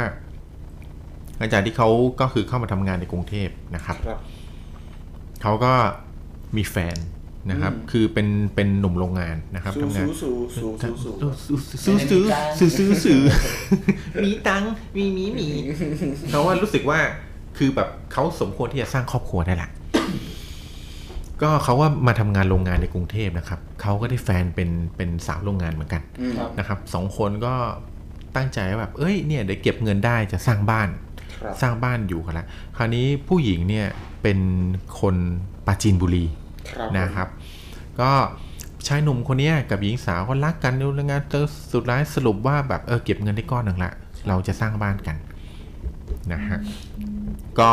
เขาก็ได้ไปซื้อที่นะครับอยู่ในจังหวัดนะครับปราจีนบุรีซึ่งเป็นบ้านเกิดของหญิงสาวนะครับแล้วก็ด้วยเงินที่มีอยู่เนี่ยก็ไม่พอที่จะสร้างบ้านหรูๆได้นะครับก็เลยตัดสินใจสร้างบ้านเนี่ยเป็นชั้นล่างเนี่ยเป็นเป็นเป็นปูนแต่ชั้นสองเนี่ยเป็นบ้านไม้นะครับดังนั้นเนี่ยเขาก็หลังจากที่พอสร้างสร้างอะไรเสร็จปุ๊บเนี่ยเขาเล่าให้ฟังว่าบ้านหลังเนี่ยเหมือนถูกหวยสองเด้งทำยังไงครับคือเหมือนเหมือนซวยถูกหวยสองเด้งอะฮะซวยซวยสองเด้งอืมเขาบอกว่าคือบ้านหลังนี้หลังจากคือก่อนที่จะสร้างเสร็จมีปัญหาเกิดขึ้นหลายอย่างมากนะครับเดี๋ยวก็สร้างแล้วเนี่ยมีประสบปัญหาคือคนงานก่อสร้างประสบอุบัติเหตุมั่งอะไรบ้างอะไรเป็นเรื่องที่แบบเรื่องไม่เป็นเรื่องอ่ะแต่ก็เกิดขึ้นตลอดรายทางระหว่างสร้างบ้านหลังนี้จนบ้านหลังนี้ที่ควรจะสร้างเสร็จในเวลาปีกว่าๆเนี่ยกับใช้เวลาสร้างยาวถึงสามปีถึงจะเสร็จนะครับแล้วซึ่งบ้านที่สร้างเสร็จก็ไม่ได้หลังใหญ่เลยนะก็เหมือนเป็นบ้านที่แบบอยู่ได้ครอบครัวหนึ่งแบบสบายๆพ่อแม่ลูกสองคนอะไรเงี้ยไม่ได้บ้านที่ใหญ่มากก็แปลกใจทำไมเกิดอะไรขึ้นทำไมครับไม่นานสักทีแล้วพอหลังจากสุดท้ายพอผ่านไปสามปีบ้านหลังนี้สร้างเสร็จนะครับครอบครัวชายหนุ่มหญิงสาวเนี่ยก็ทำพิธีขึ้นบ้านใหม่เลยถูกต้องหมดแล้วก็ย้ายเข้ามาอยู่ในบ้านเขาบอกว่าหลังจากย้ายเข้ามาอยู่ในบ้านเนี่ยเดือนแรกเนี่ยคือไม่เป็นไรนะครับแต่เดือนต่อไปนี่ไฟเริ่มไหม้ไฟเริ่มไหม้สมองออกใช่จริงเลยนะเขาเล่าให้ฟังว่าเดือนแรกที่อยู่เนี่ยไม่มีปัญหาเลยนะครับผมบ้านนี่ไม่มีปัญหาไม่มีอะไรเลยแต่เดือนที่สองครับตั้งแต่พอพอเริ่มเข้าเดือนที่สองไปฝันร้ายตลอดและที่น่าแปลกคือทั้งผัวเมียเนี่ยครับทั้งผัวเมียเนี่ยนอนอยู่ด้วยกันนะครับแต่ฝันเรื่องเดียวกันในความฝันเนี่ยนะครับคือเป็นการฝันเนี่ยผู้ชายเนี่ยเขาจะฝันว่าในความฝันเนี่ยเขาฝันว่าเขาตื่นมาในบ้านในบ้านหลังที่สร้างเนี่ยเขาตื่นมาในบ้านเขาอยู่คนเดียวความฝันนี่คล้ายๆฝันของจักรีกับคุณธนาวสุเลยโอ้โหยังไงครับของผู้ชายเนี่ยเขาฝันว่าเขาตื่นมาในบ้านหลังนี้นะฮะเขารู้สึกแบบเฮ้ยบ้านนี้มีมีเขาอยู่คนเดียวในบ้านอย่างเงี้ยแต่เขารู้สึกว่านอกบ้านพอเขาไปดูที่หน้าต่างข้างนอกเขาเห็นคนในอยู่นอกบ้านเต็มไปหมดเลยโอ้โหและคือแต่ละคนเนี่ยคือแบบแต่งตัวชุดเหมือนกันเหมือนเป็นยูนิฟอร์มทหารเนี่ยแต่งตัวเป็นชุดทหารเนี่ยคืออยู่นอกบ้านเต็มไปหมดเลยนะครับแล้วก็อยู่นอกบ้านอยู่ล้อมรอบบ้านเนี่ยคือแบบเต็มหมดแล้วเขาก็รู้สึกเขาเขาพอแงะแล้วไปดูเขารู้สึกกลัวมากคนที่อยู่ข้างล่างอ่ะที่แต่งชุดทหารนะครับทุกคนก็พากันมองเข้าบนบ้านพาขึ้นมามองเขาเนี่ยเป็นตาเดียวกันคือแบบพยายามจะเข้าบ้านด้วยแต่เข้าไม่ได้แต่เมียเขาครับที่นอนอยู่ด้วยกันเนี่ยกับฝันอีกแบบหนึ่งเมียเขาฝันว่าเขาตื่นขึ้นมาในบ้านเนี่ยเขาอยู่คนเดียวในบ้านคือเหมือนกับตัวเขาเองอยู่คนเดียวไม่มีสามีอยู่ด้วยครับแต่เขารู้สึกว่าในบ้านเขาอะตรงเตียงที่เขานอนเนี่ยรอบๆเตียงคือปลายเตียงในห้องเนี่ย มีเงาแบบเหมือนกับเป็นเงาคนอยู่เต็มบ้านเลย แต่อยู่ในบ้านนะโอ้โหน่ากลัวมีเงาคนอยู่เต็มบ้านเลย มีเงาคนอยู่เต็มแบบเต็มเขารู้สึกแบบแบบในความฝันเนี่ยเขารู้สึกว่าแบบเขาตื่นมาแล้วเขาตกใจแล้วเขาทำอะไรไม่ได้ครับเขาแบบเหมือนกับว่าเห็นคนที่อยู่ในบ้านเป็นเงาดำๆเนี่ยก็เดินไปมาอยู่เต็มบ้านเลยอะไรเงี้ยเขาพยายามแบบแบบจะตื่นแล้วพวกนี้แต่ก็เหมือนผีอำอ่ะนะครับและสุดท้ายพอผู้ชายหนุ่มหญิงสาวคือตื่นขึ้นมาเนี่ยเขาก็ได้เล่าเรื่องให้ต่างคนต่างเล่าเรื่องให้กันฟังว่าคือแบบผู้ชายเจออะไรผู้หญิงเจออะไรเงี้ยครับแล้วทั้งสองนี่จริงๆเขาก็คิดว่าแบบอาจจะเป็นเพราะแบบกำลังเหนื่อยหรือว่าทำงานเหนื่อยหรืออะไรแบบนี้ใช่ไหมฮะพอเพิ่งย้ายที่ทำงานเพิ่งมาอยู่ใหม่เพิ่งอาจจะมีหลายๆเรื่องที่แบบไม่ลงตัวปรากฏว่าเขาฝันผู้ชายเนี่ยก็ฝันเรื่องเดิมๆเนี่ยติดต่อกันทุกวันผู้หญิงก็ฝันเรื่องเดิมๆติดต่อกันทุกวันเหมือนกันเขาเลยแปลกใจว่าถ้าฝันอย่างเงี้ยมันมันไม่ใช่เรื่องมันไม่ควรจะเป็นเรื่องธรรมดาแล้วนะครับสรุปว่าผู้ชายเนี่ยนะครับก็เลยตัดสินใจไปถามจากคนเฒ่าคนแก่ในหมู่บ้านนะครับว่าทำไมไอ้เรื่องที่เขาฝันเราเห็นแบบชุดทหารแต่งกายคนนอกปรากฏว่าคนเฒ่าคนแก่บอกว่าที่ดินในหมู่บ้านจังหวัดตำบลเนี่ยถ้าผมบอกตำบลหรืออำเภอไปเนี่ยทุกคนจะรู้เลยว่าที่ไหนคนเฒ่าคนแก่หมู่บ้านบอกว่าในบริเวณที่ดินตรงนี้เมื่อก่อนเนี่ยเคยเป็นที่ดินที่ทหารไทยครับลบกับผู้เวียดกงแล้วผู้เวียดกงตายอยู่แถวนี้เยอะมากนะครับเพราะฉะนั้นเนี่ยผู้พิกงคือศพอะไรเขาว่าตอนนั้นเขาไม่มีเวลาย้ายศพไม่มีเวลาย้ายอะไรแบบนี้เขาว่าตายที่ไหนฝังที่นั่นก็ดอกบริเวณเนี้ยอาจเป็นไปได้คือเมื่อก่อนเป็นสนามรบที่ผู้เวียดกงมาตายกันเยอะนะครับสมัยเขมรแดงเอ้ยไม่ใช่เวียดกงสมัยเขมรแดงนะเป็นพวกเขมรแดงอ๋อตรงปาจีนอยู่ติดอ่าเนี่ยถ้าบอกปาจีนถ้าบอกตำบลปั๊บจะรู้เลยว่าตำบลอะไรคือเป็นที่ที่แบบเขมรแดงมันลบกันแล้วตายตรงนี้เยอะมากไม่ใช่เวียดกงเป็นเขมรแดงเป็นเขมรแดงนะครับไม่ใช่เวียดกงโทษทีเป็นเขมรแดงแล้วมาตายบริเวณนี้เยอะมากในปราจีนบุรีนะครับเขาก็เลยแต่เรื่องที่พีคกว่าคืออะไรรู้ไหมคืออะไรครับพี่เรื่องที่พีคกว่าคือผู้หญิงก็สงสัยว่าตัวเองโดนผีหลอกเป็นเพราะอะไรนะครับก็เลยไปถามจากจากคนที่คนที่รู้จักคนที่รู้ปรากฏว่าสืบไปสืบมาปรากฏว่าอะไรรู้ไหมครับยังไงครับไอ้ไม้ชั้นสองที่ช่างก่อสร้างเอามาสร้างให้อ่ะเป็นไม้ที่เอามาจากฝาโลงศพอ่ะโอ้โหโคตรหลอนเลยตัวนี้ครับเป็นไม้ที่เอามาจากฝาโลงคือมันมีพวกที่แบบว่าเอาไม้เพราะไม้ที่ทำโลงศพเนี่ยเมื่อก่อนนี่เป็นไม้เนื้อแข็งครับนะพวกสับเปลือที่เวลาปกติเวลาเขาฝังหรืออะไรพวกนี้เขาจะฝังเข้าไปทั้งโลงเลยใช่พอไม้มันเนื้อแข็งเนี่ยเขาเลยเกิดการขโมยตัวไม้ครับขโมยตัวฝาไม้เอาไว้เนี่ยแล้วก็เพื่อเอาฝาไม้เนี่ยมาแปรรูปเป็นไม้แผ่นๆเพื่อมาสร้างบ้านเอามาขายต่อนะปรากฏว่าไอ้ไม้ที่เขาเอามาทำบ้านชั้นสองเนี่ยเป็นไม้ที่ทำมาจากเอาบางส่วนเนี่ยเอามาจากฝาโลงไว้เอามาจากฝาโลงเพื่อเป็นการลดต้นทุนของช่างอ่ะเอามาจากฝาโลงแล้วก็มาเพราะฉะนั้นเนี่ยด้วยสองปัจจัยนี้ทำให้แบบที่โน่นอ่ะคือคนนึงเจอผีนอกบ้านคนนึงเจอผีในบ้านอ่ะอ๋อครับผมอืมแล้วก็ไอ้เรื่องที่มันมันยิ่งพีกว่านั้นอีกคือผู้ชายอ่ะเขาบอกในเมื่อแถวนี้เป็นสนามรบกันอย่างเงี้ยถามผู้ใหญ่บ้านแล้วทำไมคือบ้านแถวนี้ครับมีคนเจอบ้างไหมผู้ใหญ่บอกว่าไงรู้ไหมครับบอกว่าชาวบ้านที่อยู่ในละแวกนี้บ้านทุกหลังเล่นของหมดโอ้โหแถวนั้นคือมีของกันหมดทุกคนอ่ะคือประมาณทุกคนเจอผีแล้วทุกคนมีของเหมือนเหมือนกับว่าใช้ของใช้ของครั้งเออใช้ของอ่ะใช้ของข่มของคือใช้ของข่มผีในบ้านนั้นคือแบบก็เลยไม่มีใครที่แบบคือไม่เจอผีหลอกอ่ะเพราะมีของที่ขังว่าผีผีแม่งไม่รู้จะไปหลอกใครก็เลยมาหลอกไอ้บ้านนี้หมดเลยเพราะเป็นเป็นบ้านเดียวที่ไม่มีของ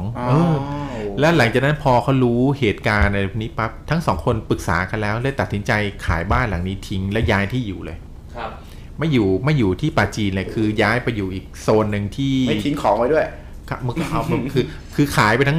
ขายไปทั้งบ้านอะไรอย่างเงี้ยแล้วตัวเองก็ย้ายเขาเล่าให้ฟังเขาย้ายไปอยู่อีกที่หนึ่งเลยครับครับผมแล้วก็คือแบบก็เลยพ้นจากปัญหานั้นมาได้โอ้โหเรื่องนี้น่ากลัวมากนะผีแม่งเจอผีสองแบบพร้อมๆในเวลาเดียวกันในบ้านหลังเดียวกันครับผมแต่ว่าปรากฏปรากฏอยู่ในฝันใช่ไหมเขาไม่ได้เห็นในสภาพด้วยตาจริงแต่คือผีคือมันหลอกที่ในฝันเนี่ยคือตลอดเวลาเป็นเดือนๆน่ากลัวนะก็นอนไม่หลับแต่ว่าเออใส่กระสับพิกซ้ายพิกขวาเออก่อนเพลงเพราะอ๋อครับผมโอเคเป็นอีกเรื่องเห็นว่าเก้าลิงดุงบอกจะเล่าด้วยโอ้โหไหนเราจะเก่าเวลาเดิมของเรานะเดี๋ยวให้ลองถามดิว่าจะมาเล่าเรื่องอะไรนะครับเก้าลิงบึงพี่ทอย โทรหาก้าวริมบึงหน่อยจะกี่โทรนะครับผมขออนุญาตครับผมเอาละครับตอนนี้สิบสามท่านอยู่กับเราตอนนี้นะฮะค่ำคืนนี้วันศุกร์ก้าวริมบึงมาแล้วมาแล้วนะฮะก้าวริมบึงสวัสดีครับสวัสดีครับก้าวริมบึงมีเรื่องอะไรมาเล่าเดี๋ยวครับได้ยินไหมครับเข้าคอนเซ็ปต์ไหมเข้าคอนเซ็ปต์ไหมคอนเซ็ปต์เลยครับพี่คอนเซ็ปต์โอเคจะได้ครับพร้อมแล้วเชิญได้เลยครับสวัสดีพี่พิธีกรทั้งสามท่านด้วยนะครับครับผมครับสวัสดีคุณผู้ฟังทุกท่านด้วยนะครับยอดคนดูหนึ่งสิบล้านคนนะครับสวัสดีทุกท่านเลยนะครับครับผมก็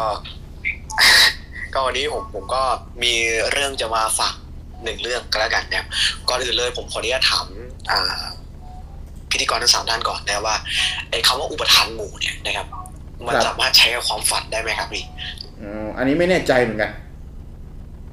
ใช่ไหมครับอันเนี้ยมันเกิดขึ้นกับคนจำนวนมากกว่าสิบคนนะครับเหตุการณ์ครั้งเนี้ยนะครับผมต้องย้อนเวลาไปประมาณได้สักประมาณสี่ปีกว่านะครับตอนนั้นที่ผมกำลังเข้าเรียนมหาวิทยาลัยหนึ่งก็แล้วกันนะครับเหตุการณ์นี้มันเกิดขึ้นที่หอพักนักศึกษาของมหาวิทยาลัยแห่งนี้นะครับคือช่วงแรกๆที่เราเข้าไปเนี่ยมันก็จะเป็นช่วงจังหวะที่ที่ไม่ตรงกับรูมเมทนะครับก็คือคณะเนี้ยสาขาเนี้ยก็จะเข้าไปก่อนในวันนี้วันเวลานี้แล้วก็จะมีอีกสาขาหนึ่งเข้ามาก่อนอะไรเงี้ยนะครับเป็นการเป็นการยำสับคนเข้ามาที่พักกันแบบสลับกันไปสลับกันไปอย่างเงี้ยนะครับก็เราก็จะได้รูมเมทที่ต่างสาขาออกไปนะครับประจวบเหมาะที่สาขาผมเนี่ยนะครับได้ได้อภิสิทธิ์นะครับได้ถือโอกาสได้เข้าไปก่อนมาแรกเลยนะครับก็จะมีเพื่อนๆต่างคณะที่เป็นคู่ๆกันเนี่ยมีเข้ามาบ้างแต่เข้ามาจำนวนน้อยอะไรอย่างเงี้ยนะครับวันที่ผมเข้าไปหอพักนักศึกษาวันแรกเนี่ยผมก็อยู่คนเดียวเลยหนึ่งห้องเนี่ยจะมีรูมเมทสามคนนะครับรวมผมด้วยเป็นสี่คนเนี่ยนะครับวันนั้นเนี่ยช่วงแรกๆเนี่ยผมเข้าไปคนเดียวเลยนะครับผมก็นอนปกติใช้ชีวิตปกติผ่านว่าระยะเวลาไปประมาณสักสามถึงสี่วันนะครับผมก็เริ่มนอนนะครับอธิบายก่อนนะครับห้องเนี้ยมันเป็นห้องแบบก็ไม่ได้กว้างและก็ไม่ได้แคบจนเกินไปนะครับเป็นเตียงสี่เตียงนะครับที่หันหัวชนกันนะครับผมหันเท้าออกนะครับหันเท้าไปหาทางประตูนะครับก็จะเห็นเลยว่าถ้าถ้ามีคนเดินเข้ามาเนี่ยเราก็จะเห็นคนเปิดประตูเข้ามาทันทีเลยนะครับผมก็นอนอยู่วันหนึ่งนะครับอยู่ๆผมเคิมเคิมหลับนะครับอันนี้คือแน่ใจตัวเองว่าหลับแน่ๆแหละนะครับแต่ในฝันเนี่ยนะครับเห็นผู้หญิงคนหนึ่งนะครับเปิดประตูเข้ามาทั้งที่มันเป็นหอพักชายนะครับหอเนี้ยก็เห็นผู้หญิงเปิดประตูเข้ามานะครับแล้วก็เปิดไฟ uh-huh. แต่ในความฝันเนี่ยผมรู้สึกว่าตัวเองอ่ะตื่นนะครับตื่นขึ้นมาแล้วเนี่ยเห็นผู้หญิงคนเนี้ยเดินเปิดประตูมาเปิดไฟแล้วก็มองผม uh-huh. แล้วเธอก็เดินตรงเข้าไปนะครับคือถ้าผ่านผมไปเนี่ยก็จะเป็นอีกสองเตียงที่อยู่กับทางฝั่งห้องน้ำไปเลยนะครับ uh-huh. ผมว่าในความฝันเนี่ยผมก็ไม่รู้สึกแปลกใจเลยนะว่าว่าเขาเป็นใครนะครับผมก็เหมือนแบบเขาคือคนเหมือนรูมเมทผมอะนะครับผมรู้สึกนะขนาดนั้นนะแต่ก็ก็หลับไปก็ฝันแบบนี้มาต่อๆกันหลายวันมากๆครับจนวันหนึ่งรูมเมทผมเข้ามาเริ่มเข้ามาอยู่กันนะครับครบสี่คนเรียบร้อยเนี่ยวันนั้นผมก็นอนแล้วก็ลืมลืมเรื่องนี้ไปก็ตื่นเช้ามาก็เหมือนแบบไม่มีอะไรเกิดขึ้นนะครับเกี่ยวกับผู้หญิงคนเนี้ยผมก็นอนไปนะครับเหมือนเดิมทุกอย่างนะครับช่วงนั้นเป็นปีหนึ่งเฟรชชี่นะก็มีรับกิจกรรมนู่นนี่นั่นรับน้องเยอะแยะมากมายทำให้เหนื่อยเพลียอะไรเงี้ยก็เผลอหลับไปไม่รู้ว่าเวลาเท่าไหร่นะครับรู้สึกตัวอีกครั้งหนึ่งนะครับรูมเมทคนหนึ่งนะครับที่นอนหัวชนกับผมเนี่ยนะครับหัวเตียงชนกันเนี่ยนะครับเขาลุกขึ้นมาแล้วมาปลุกผมบอกผมว่าก้าวมาช่วยช่วยไปตามหาคนนี้หน่อยผมให้ชื่อเป็นชื่อกอกันแล้วกันเนี่ยครับก็คือรูมเมทที่ที่นอนตรงข้ามกับเพื่อนคนนี้มาปลุกผมผมให้ชื่อเป็นชื่อขอกันแล้วกันนะครับเขาบอกว่ากอเนี่ยไม่รู้เดินออกไปไหนอยู่ๆก็เปิดประตูก้าวก้าวริมบึงครับก้าวริมบึงปิดเสียงได้ไหมมีเสียงรบกวนเสียงดนตรีเสียงดนตรีเสียงดนตรีโอเคครับเดี๋ยวผมปิดแป๊บนึงครับก้าวริมบึงบอกฟังผมไม่ได้เปิดเพลงนะครับ แล้วก็อ่านต่อเลยครับผมโอเคนะครับครับผมครับก็พอ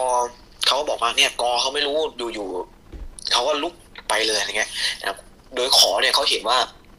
เขากำลังนั่งทำกันบ้านอยู่นะครับก็คือมีโคมไฟโต๊ะโต๊ะเขาโต๊ะเดียวเนี่ยนะครับเขาก็เห็นขอเนี่ยแปะกอเนี่ยเดินออกไปเฉยเลยอยู่ๆสะดุ้งตื่นก็เดินออกไปผมก็เลยคงจะลงไปด้านล่างหรือเปล่าจริงๆหอพักเนี่ยต้องนำเรียนก่อนนะครับว่าถ้าถึงเวลาเนี่ยสมมติว่าห้าทุ่มเขาจะไม่ให้นักศึกษา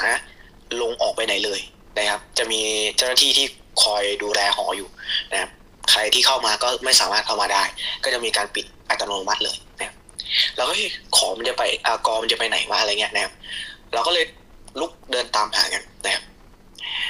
เอ่อ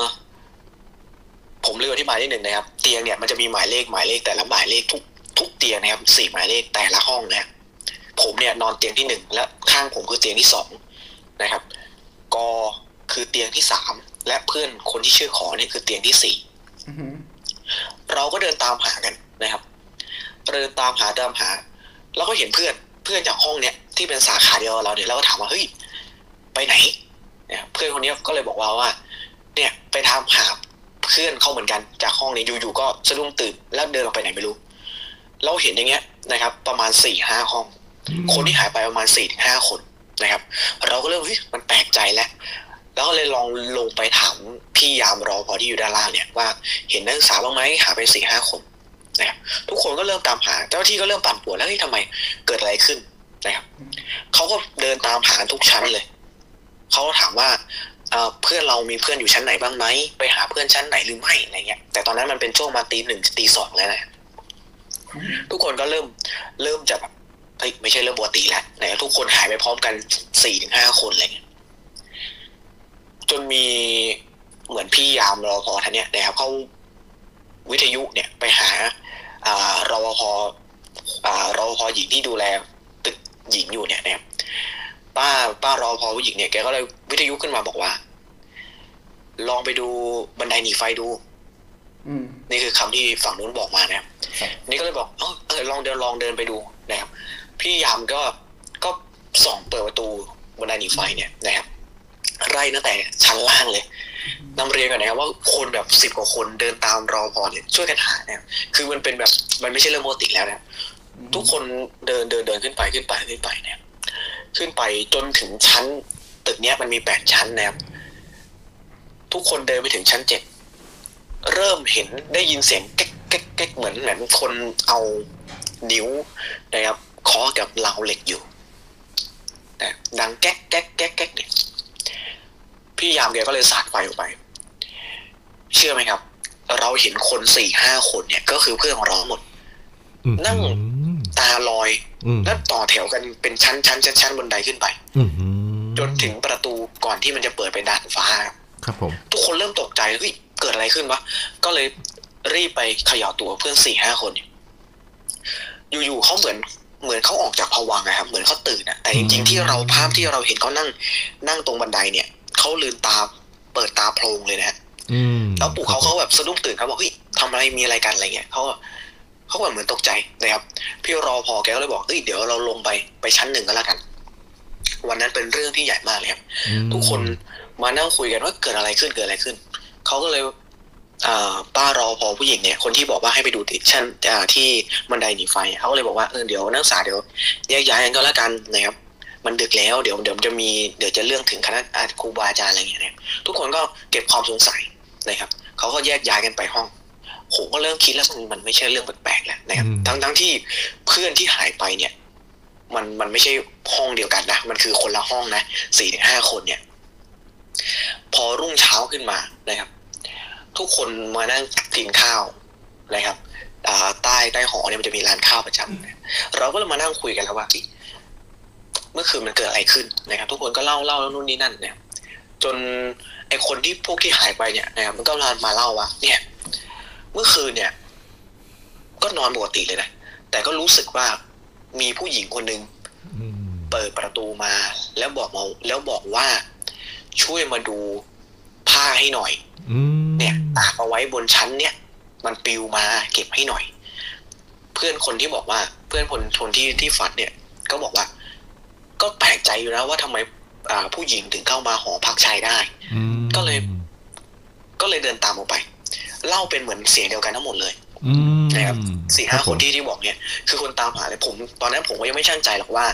เฮ้ยผู้หญิงคงจะอะไรหรือเปล่าอะไรเงี้ยก็เลยมันนั่งคิดกับตัวเองว่าเฮ้ยเหตุการณ์นี้ก่อนที่หน้ารูมเมทเราจะเข้ามาเนี่ยเราก็ฝันเห็นผู้หญิงเข้ามานะแต่เราก็รูปร่างแบบนี้นะแบบนี้นะเราก็ถามว่าผู้หญิงคนที่ที่ที่แกฝันเห็นเนี่ยเป็นลักษณะไหนเขาบอกมาว่าเป็นผู้หญิงผู้หญิงปกติเลยนะครับคือสวมชุดกีฬากีฬาเสื้อบอลเกงบอลนะครับแล้วมัดผม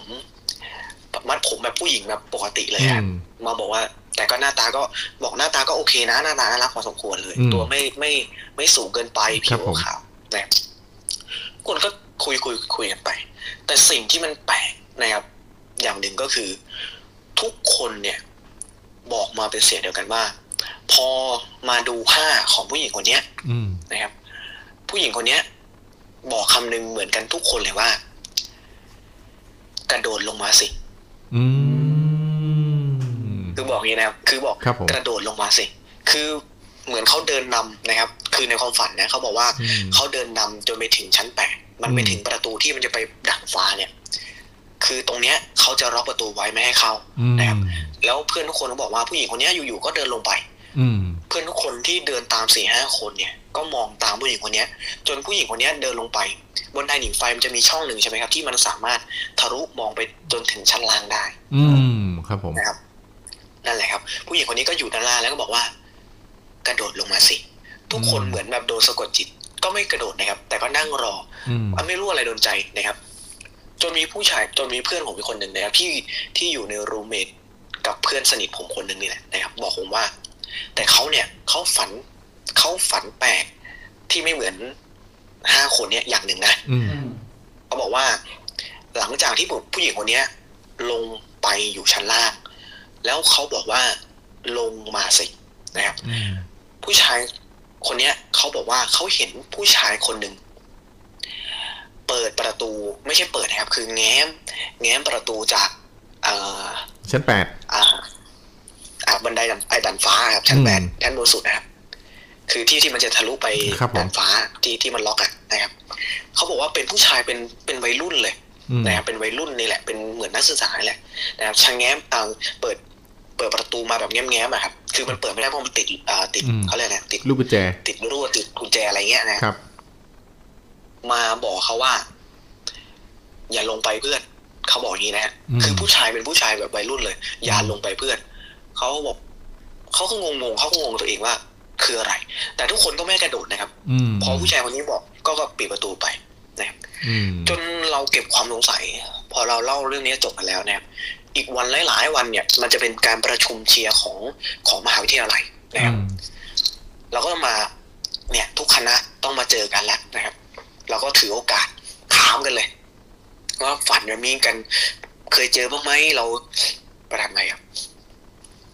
เราถามฝ่ายหญิงนะครับหอหญิงที่มันอยู่ตรงข้างกันว่าคุณมีใครเคยเจอเหตุการณ์แบบนี้ไหมหอหญิงไม่มีใครเจอเลยนะครับครับจนวันหนึ่งเราได้คุยกับป้ายามคนหนึ่งและพี่ยามที่ที่พาเราขึ้นไปเนี่ย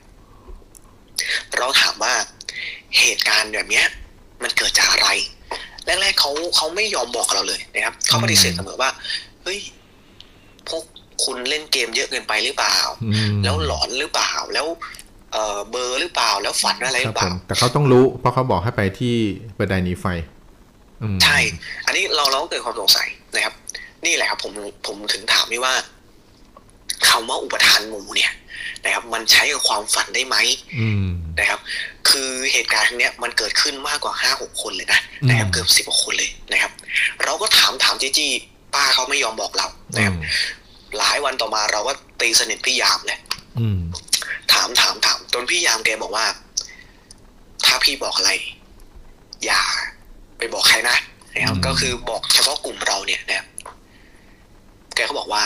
เนี่ยถ้าย้อนไปเมื่อสักประมาณเจ็ดปีถึงเก้าเจ็ดปีหรือเก้าปีเนี่ยผมจำไม่ได้นะประมาณเจ็ดปีถึงเก้าปีก่อนเนี่ยนะครับหอพักเนี่ยก็เป็นปกติแหละนะครับก็มีผู้หญิง กับผู้ชายที่เป็นแฟนกันนะครับก็คือรักในมหาลัยนะครับก็คือเป็นแฟนกันนี่แหละแล้วครั้งนี้ผู้หญิงเนี่ยนะครับเขาเหมือนเรียนนะเครียดนะครับแล้วเขาเกิดทะเลาะกับแฟนก็คือผู้ชายคือหอพักเนี่ยมันมันหันหน้าหันหน้าเข้าหากันสำหรับชายกับหญิงนะอ่าครับผมเขาอยู่ชั้นแปดก็คือโซนแปดก็จะเป็นห้องชั้นแอร์ทั้งหมดนะครับแต่ถ้าล่างลงมาก็จะเป็นห้องพัดลมนะครับผู้หญิงคนนี้ก็อยู่ชั้นแปดก็คุยโทรศัพท์ก็ให้ผู้ชายคนนี้ออกไปหาที่ระเบียงคือเห็นหน้ากันนะก็คุยโทรศัพท์กันเห็นหน้ากันข้ามระเบียงอืมใช่ครับพี่ยามก็เลยบอกว่าผู้หญิงคนนี้ก็คุยคุยเหมือนมีปากเสียงทะเลาะวิวาทกันก็เหมือนอารมณ์แบบหงุดหงิดนะครับก็โยนตะกร้าผ้าตัวเองเนี่ยลงมาโยนผ้าตัวเองลงมาคือเหตุการณ์นี้มันเกิดตอนกลางคืนนะครับเขาบอกว่าคนส่วนใหญ่เขาก็จะนอนจะหลับกันมาแล้วนะครับผู้ชายคนนี้ก็โวยวายก็อะไรหนาว่าอะไรเงี้ยก็เหมือนแบบผมผมคิดว่าไม่น่าจะเป็นบันดาลโทสะนะครับบันดาลโทสะว่าเอออะไรหนาไม่ต้องมาคุยกันแล้วไปไหนก็ไปอะไรเงี้ยคือผู้ชายสะบัดไปประมาณนี้บางท่าถ้าผมจำไม่ผิดนะนะครับผู้หญิงคนนี้บอกว่าเออถ้าตูตายไปมึงไม่ต้องมาอะไรเงี้ยอะไรนะครับคือแบบเหมือนแบบตัดพ้อตัวเองอะอยากตายอะไรเงี้ยนะเขาว่าเออเออตายตายต่อไปอะไรเงี้ยเขาก็แยกย้ายกันไปจนผู้หญิงคนนี้นะครับเขาไปไงไม่รู้นะครับเขาแอบไปผูกคอตายที่ทางหนีไฟแต่ก็คือชั้นแปดลงมานี่แหละพอเหตุการณ์นี้มันเกิดกลางคืนนะครับบันไดหนีไฟเนี่ยปกติจะไม่จะไม่ค่อยมีใครเข้าไปรอพอเขาก็ไม่ตรวจสอบจนผ่านเวลาไปสามวันสี่วันผู้ชายคนนี้ก็มาแจ้งรอพอว่าเนี่ยแฟนก็หายไปนะไม่รู้ไปไหนติดต่อไม่ได้เลยก็ถามเพื่อนเพื่อนก็ไม่รู้ว่าไปไหนก็ไม่ได้เข้ามาห้องเลยครับผมเขาพยายามค้นหากันจนสุดท้ายไปเจอศพที่ชั้นอ่า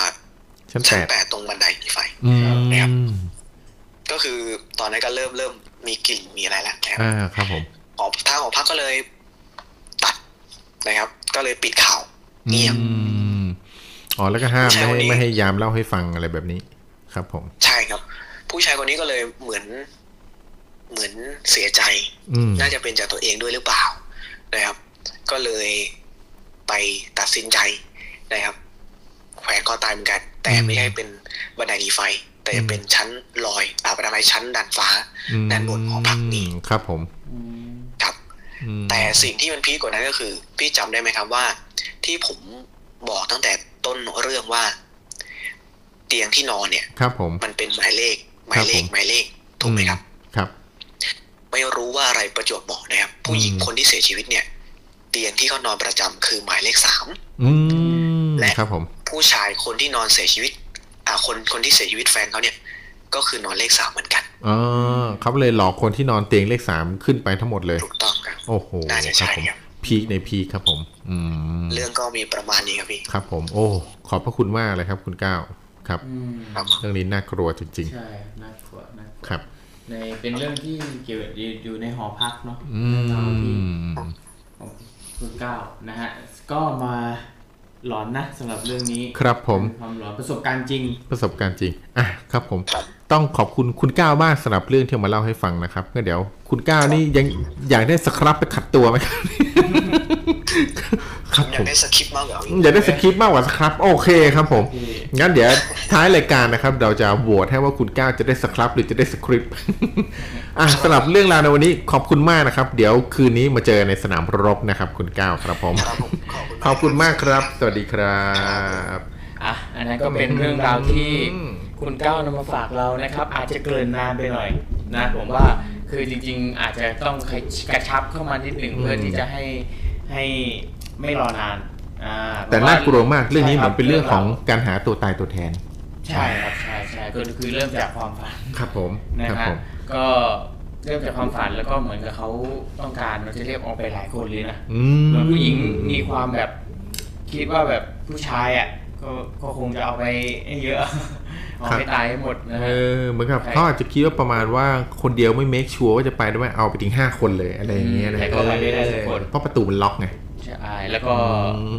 ด้วยความที่พูดแฟนเขาเนี่ยก็เข้ามาเหมือนกับแบบมาห้ามไว้มาห้ามไว้ นะแล้วก็เป็นเรื่องราวที่เป็นเรื่องที่น่ากลัวครับผมครับคุณก้าวริมปึงนำมาฝากทุกท่านหวังว่าทุกคนคงจะชอบนะครับสำหรับเรื่องนี้เดี๋ยวช่วงท้ายรายการมาลุ้นกันว่าคุณก้าวริมปึงเนี่ยเรื่องราวของคุณก้าวริมปึงเนี่ยจะถูกใจมากน้อยไปกว่าคุณธนาพสุขครับผมก็ต้องขอฝากไว้ด้วยคุณก้าวริมปึงเนี่ยนะครับเป็นเป็น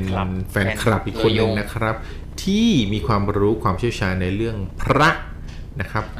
ครับพระเครื่องพระเครื่องตระกูลหลวงพ่อคูณมากนะครับมีเพจก้าวริมบึงซึ่งเป็นเพจที่รีวิวนะครับรีวิวไลฟ์ขายพระเนี่ยนะครับก็ท่านผู้สนใจในพระรุ่นนี้นะครับมีพุทธคุณของหลวงพ่อคูณเนี่ยก็ติดตามได้ที่เพจก้าวริมบึงนะครับผมอ่าก็ไปติดตามได้นะครับขอบคุณมากๆสำหรับคุณก้าวริมบึงที่โทรเข้ามานะครับและใครยังมีเวลาเหลืออีกนะฮะอืมใครที่อยากเล่าเรื่องแชร์ประสบการณ์เพื่อชิงรางวัลนี่ฮะจากสปอนเซอร์ของเราจีรวันและ National Natural Natural Sport ครับผม National อ่าโอเคก็สามารถโทรเข้ามาเล่าเรื่องราวได้นะฮะจะรับตัวนี้ไปเลยสำหรับคนที่ถูกใจเราทั้งสามคนนะครับผมในขนาดหนึ่งร้อยยี่สิบกรัมนะฮะมูลค่าสองร้อยบาทได้ไปขัดผิวให้ชุ่มชื้นชุ่มฉ่ำกันเลยทีเดียวนะครับครับผมอ่ะสวัสดีทั้งสิบสองท่านด้วยเห็นพี่พี่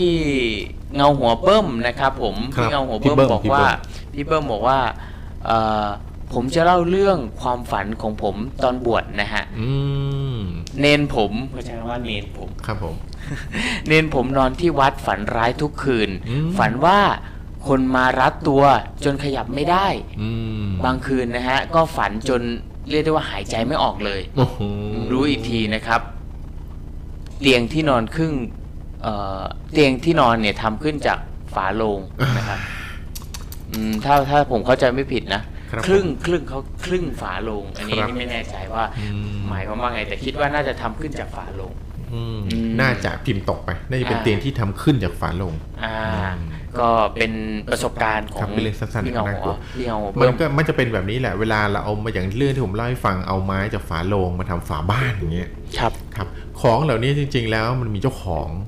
นะครับเจ้าของเนี่ยเขาคือคนตายเขาถือว่าเป็นเจ้าของของมันเอาของเข้ามาโดยที่ไม่ได้ขอเจ้าของเจ้าของไม่ได้อนุญาตนะครับก็มีความเป็นไปได้ที่เจ้าของเขาจะมาเอาของเขาคืนครับอืมก็เป็นประสบการณ์จากพี่เบิ้มก็แบบนี้ก็ได้นะฮะสามารถส่งเรื่องเล่ามาให้เราได้อ่านให้คุณผู้ฟังเพื่อนๆได้ฟังกันนะครับค่ำคืนนี้กับท็อปปิกของเรานะฮะผีในฝันครับผมเราก็พี่ถอยก็ได้นำเรื่องราวมาแชร์ตั้งแต่เรื่องแรกคือเรื่องของเรื่องของฝันถึงคนตายติดต่อกันสองวันอ่าใช่ครับแล้วก็เรื่องที่สองจนถ้าไม่มีคนเล่าเนี่ยอาจจะให้พี่ทอยเล่าเรื่องที่สามได้เลยครับเราเล่าไปสามเรื่องแล้วตอนนี้ก็เป็นเรื่องที่สี่แล้วเรื่องที่สี่นะฮะก็เดี๋ยวก็สามารถโทรเข้ามาได้นะครับในช่วงเวลาที่เรากำลังเล่าเรื่องอยู่นะครับผมเราจะได้ลุ้นรางวัลกันนะคุณธนัทบอกว่าไปนอนแล้วครับฝันดีครับทุกคนฝันดีครับผมฝันดีนะครับแล้วนะครับฝันดีนะครับผมเดี๋ยวเจอกันศุกร์หน้านะฮะครับผมโอเคพี่ทอยครับเรื่องที่สี่ครับเราพี่จิกีไปไหนมาพี่จิกีพอดีมีโทรศัพท์ด่วนมานะครับไปคุยกับลูกค้ามาอันนี้หลังจากที่เราคุยไปแล้วเรื่องผีแล้วเรื่องผีแล้วเลยให้ฟังแล้วเนี่ยเรามาถึงอะไรที่มันมีสาระกันหน่อยดีกว่านะครับเขาบอกว่าเก้าความเชื่อหลอนๆนะครับที่อย่าหาทำถ้าไม่อยากเจอผีครับอย่าหาทำอย่าหาทำถ้าไม่อยากเจอผีนะครับผมแต่ถ้าใครอยากเจอผีก็เชิญบรรเลงเลยครับผมเชิญหาทำได้ครับเขาบอกเรื่องที่หนึ่งเนี่ยกลางคืนน่ะใครเรียกห้ามขานรับนะจ๊ะเขาบอกว่าค่ำคืนถ้าแบบเราอยู่คนอยู่คนเดียวนอนเล่นเพลินๆแล้วพวกนี้แล้วจู่ๆมีคนมาเรียกเนี่ยหรือว่าได้ยินเสียงกระซิบเป็นชื่อเราเนี่ยแล้วเราขานรับเนี่ยครับผมคนโบราณเขาบอกห้ามเด็ดขาดนะครับเพราะว่าเชื่อกันว่าเป็นเสียงของผีหรือวิญญาณที่มาหลอกหรือต้องการเข้ามาอยู่ในบ้านนะครับเวลาเข้ามาถ้าเราอยู่ในบ้านเนี่ยเขาวิญญาณเนี่ยถ้าไม่ได้รับอนุญาตเนี่ยจะเข้าบ้านไม่ได้แต่ถ้าสมมุติเขาเรียกนี่นี่เธอเธอแล้วบอกชื่อเราเงี้ยสมมุติเราชื่อแม็กนี่เขาบอกแม็กแม็กแม็กแม็กแม็กและคนแม็กก็ขานรับอะไรเหรอเนี่ยมาเขาว่าอนุญาตให้เข้าบ้านได้อืม แต่เอาจริงมันเป็นอะไรที่แบบเราอาจจะเผลอคือใครจะไปรู้ใครเรียนใช่ไงเขาเล่นทีเผลอไงเพราะฉะนั้นเนี่ยถ้าเราอยู่บ้านหรือว่ามืดๆครับอะไรที่เราไม่ชัวร์ว่าเฮ้ยเป็นอะไรหรือเปล่าคืออย่าไปขานรับถ้าเราถ้าเราคิดว่าเป็นแม่เรียกแล้วก็เดินลงไปหาถามแม่เรียกแล้วแต่จริงเนี่ยอาจจะแบบเป็นของต่างจังหวัดจะเป็นแบบนี้ก็ได้นะครับเพราะฉะนั้นแต่ถ้าคิดอีกแบบหนึ่งอาจจะเป็นกุศโลบายที่แบบไม่ใช่ว่าตะโกนตอบรับกันแต่ให้เราเป็นชัวร์อาจจะเป็นกุศโลบายใช่อ่ะอันที่สองอย่าหาทำส่องกระจกตอนเที่ยงคืนส่องกระจกตอนเที่ยงคืนเขาบอกว่าช่วงเที่ยงคืนเนี่ยจะเป็นช่วงที่ผีถูกปล่อยมามากที่สุดนะครับตอนเที่ยงคืนเนี่ยเขาบอกใครไปยืนส่องกระจกตอนเที่ยงคืนด้วยความเผลอหรืออะไรก็ตามเนี่ย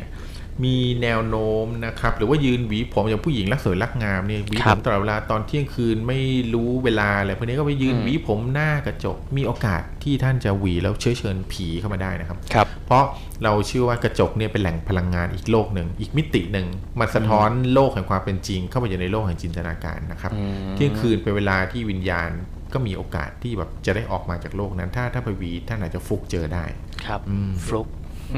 โอเคข้อสามอย่าเคาะจานข้าวตอนกลางคืนนะครับก็การเคาะจานข้าวเวลาไหนก็ดูเป็นมารยาทไม่ดีอยู่แล้วแต่ในความเชื่อนะครับถ้าเคาะจานข้าวในเวลาเที่ยงคืนจะเป็นการเรียกวิญญาณเล่ร่อนนะครับหรือวิญญาณที่ผ่านไปมาเนี่ยให้เข้ามากินข้าวนะครับเพราะว่าเราเราเชื่อว่าคือแบบพอเราเคาะจานเคาะแล้วพวกนี้พวกวิญญาณเขาจะคิดว่าเราชวนเขาไปกินข้าวด้วยแล้วเขาก็จะเข้ามาหาเราครับครับข้อสี่ห้ามตัดเล็บตอนกลางคืนนะครับเป็นความเชื่อที่ได้ยินบ่อยๆว่าห้ามตัดเล็บตอนกลางคืนเพราะจะเป็นการทำให้วิญญาณบรรพบุรุษอยู่ไม่สุขนะครับและเชื่อกันว่าพลังงานลี้ลับของวิญญาณต่างๆเนี่ยอาจจะทำให้เราตัดเล็บไปโดนเนื้อถึงขั้นเลือดไหลเสียเลือดเสียเนื้อได้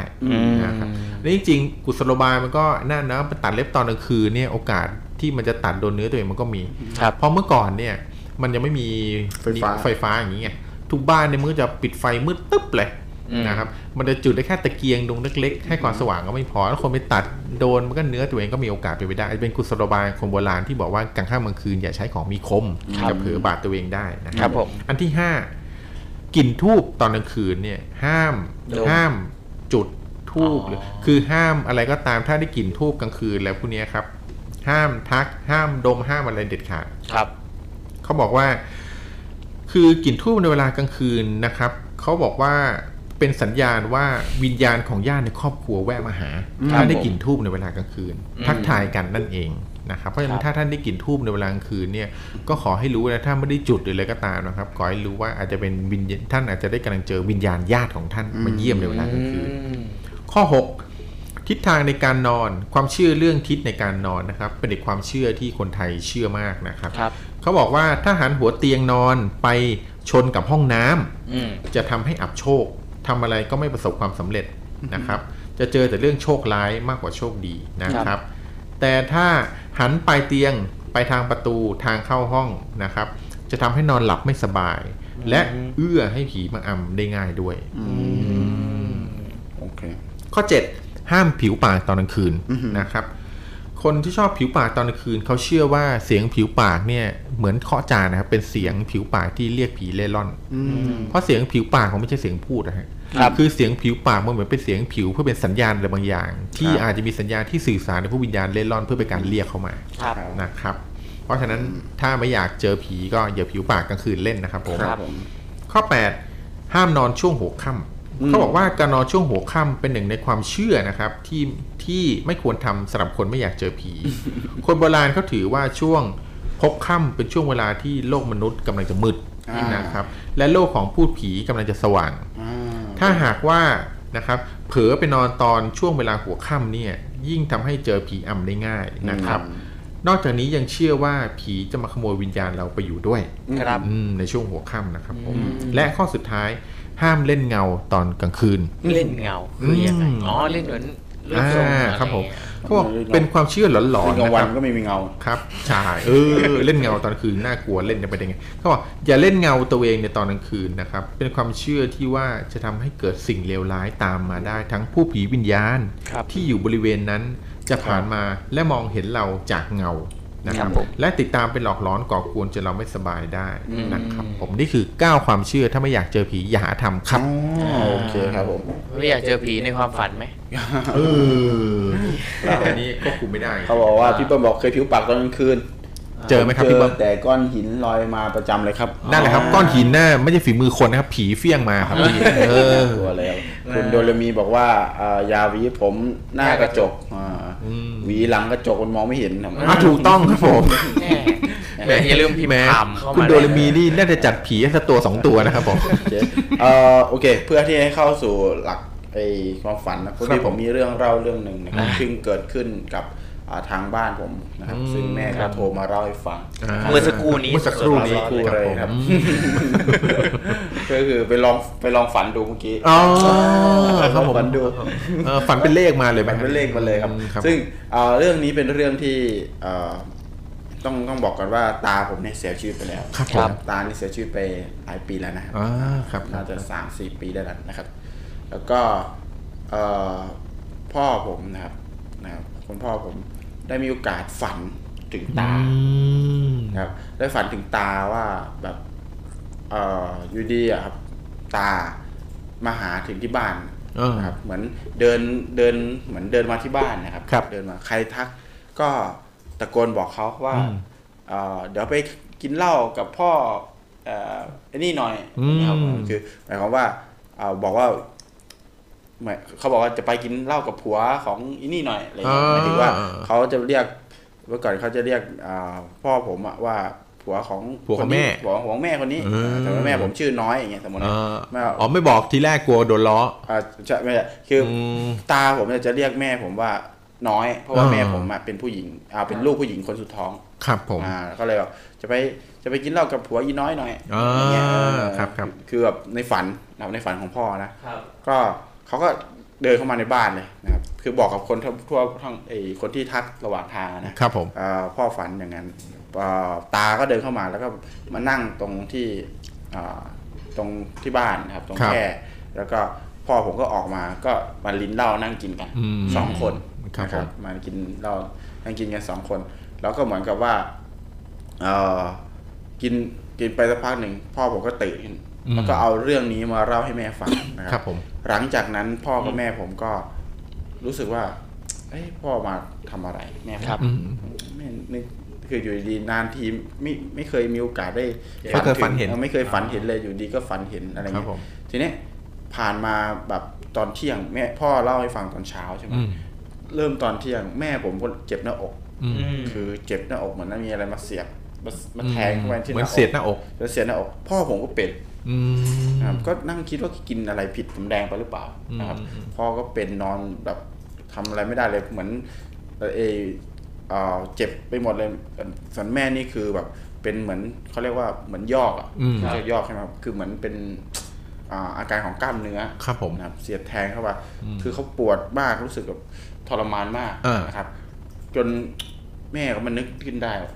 คือเป็นเป็นวันเลยนะครับมันนึกขึ้นได้ว่าเป็นเพราะอะไรทีนี้ก็นึกถึงตอนเช้าตอนเช้าที่พ่อเล่าให้ฟังเป็นทั้งสองคนเลยนะโอ้โหนั่งสองตายายนี่คือเจ็บปวดเมื่อยไปหมดเลยแทงเสียบแทงเหมือนกันเลยครับแม่ก็นึกแม่ก็เลยอธิษฐานในใจบอกว่าเดี๋ยวจะไปถวายสังฆทานอ่าไปทอดพระป่าเออไปเช่าถวายไปทอดพระป่าให้ให้กับพ่อแล้วกันนะหรืออาจจะแบบคิดขึ้นมาได้ว่า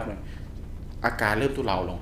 ทั้งปวดทั้งเมียเลยก็คือแม่กับพ่อผมเริ่มทุรังแต่ยังเจ็บอยู่ครับพอเช้าตื่นมาอีกเช้าวันหนึ่งนะครับแม่กับพ่อก็พาไปทอดป่า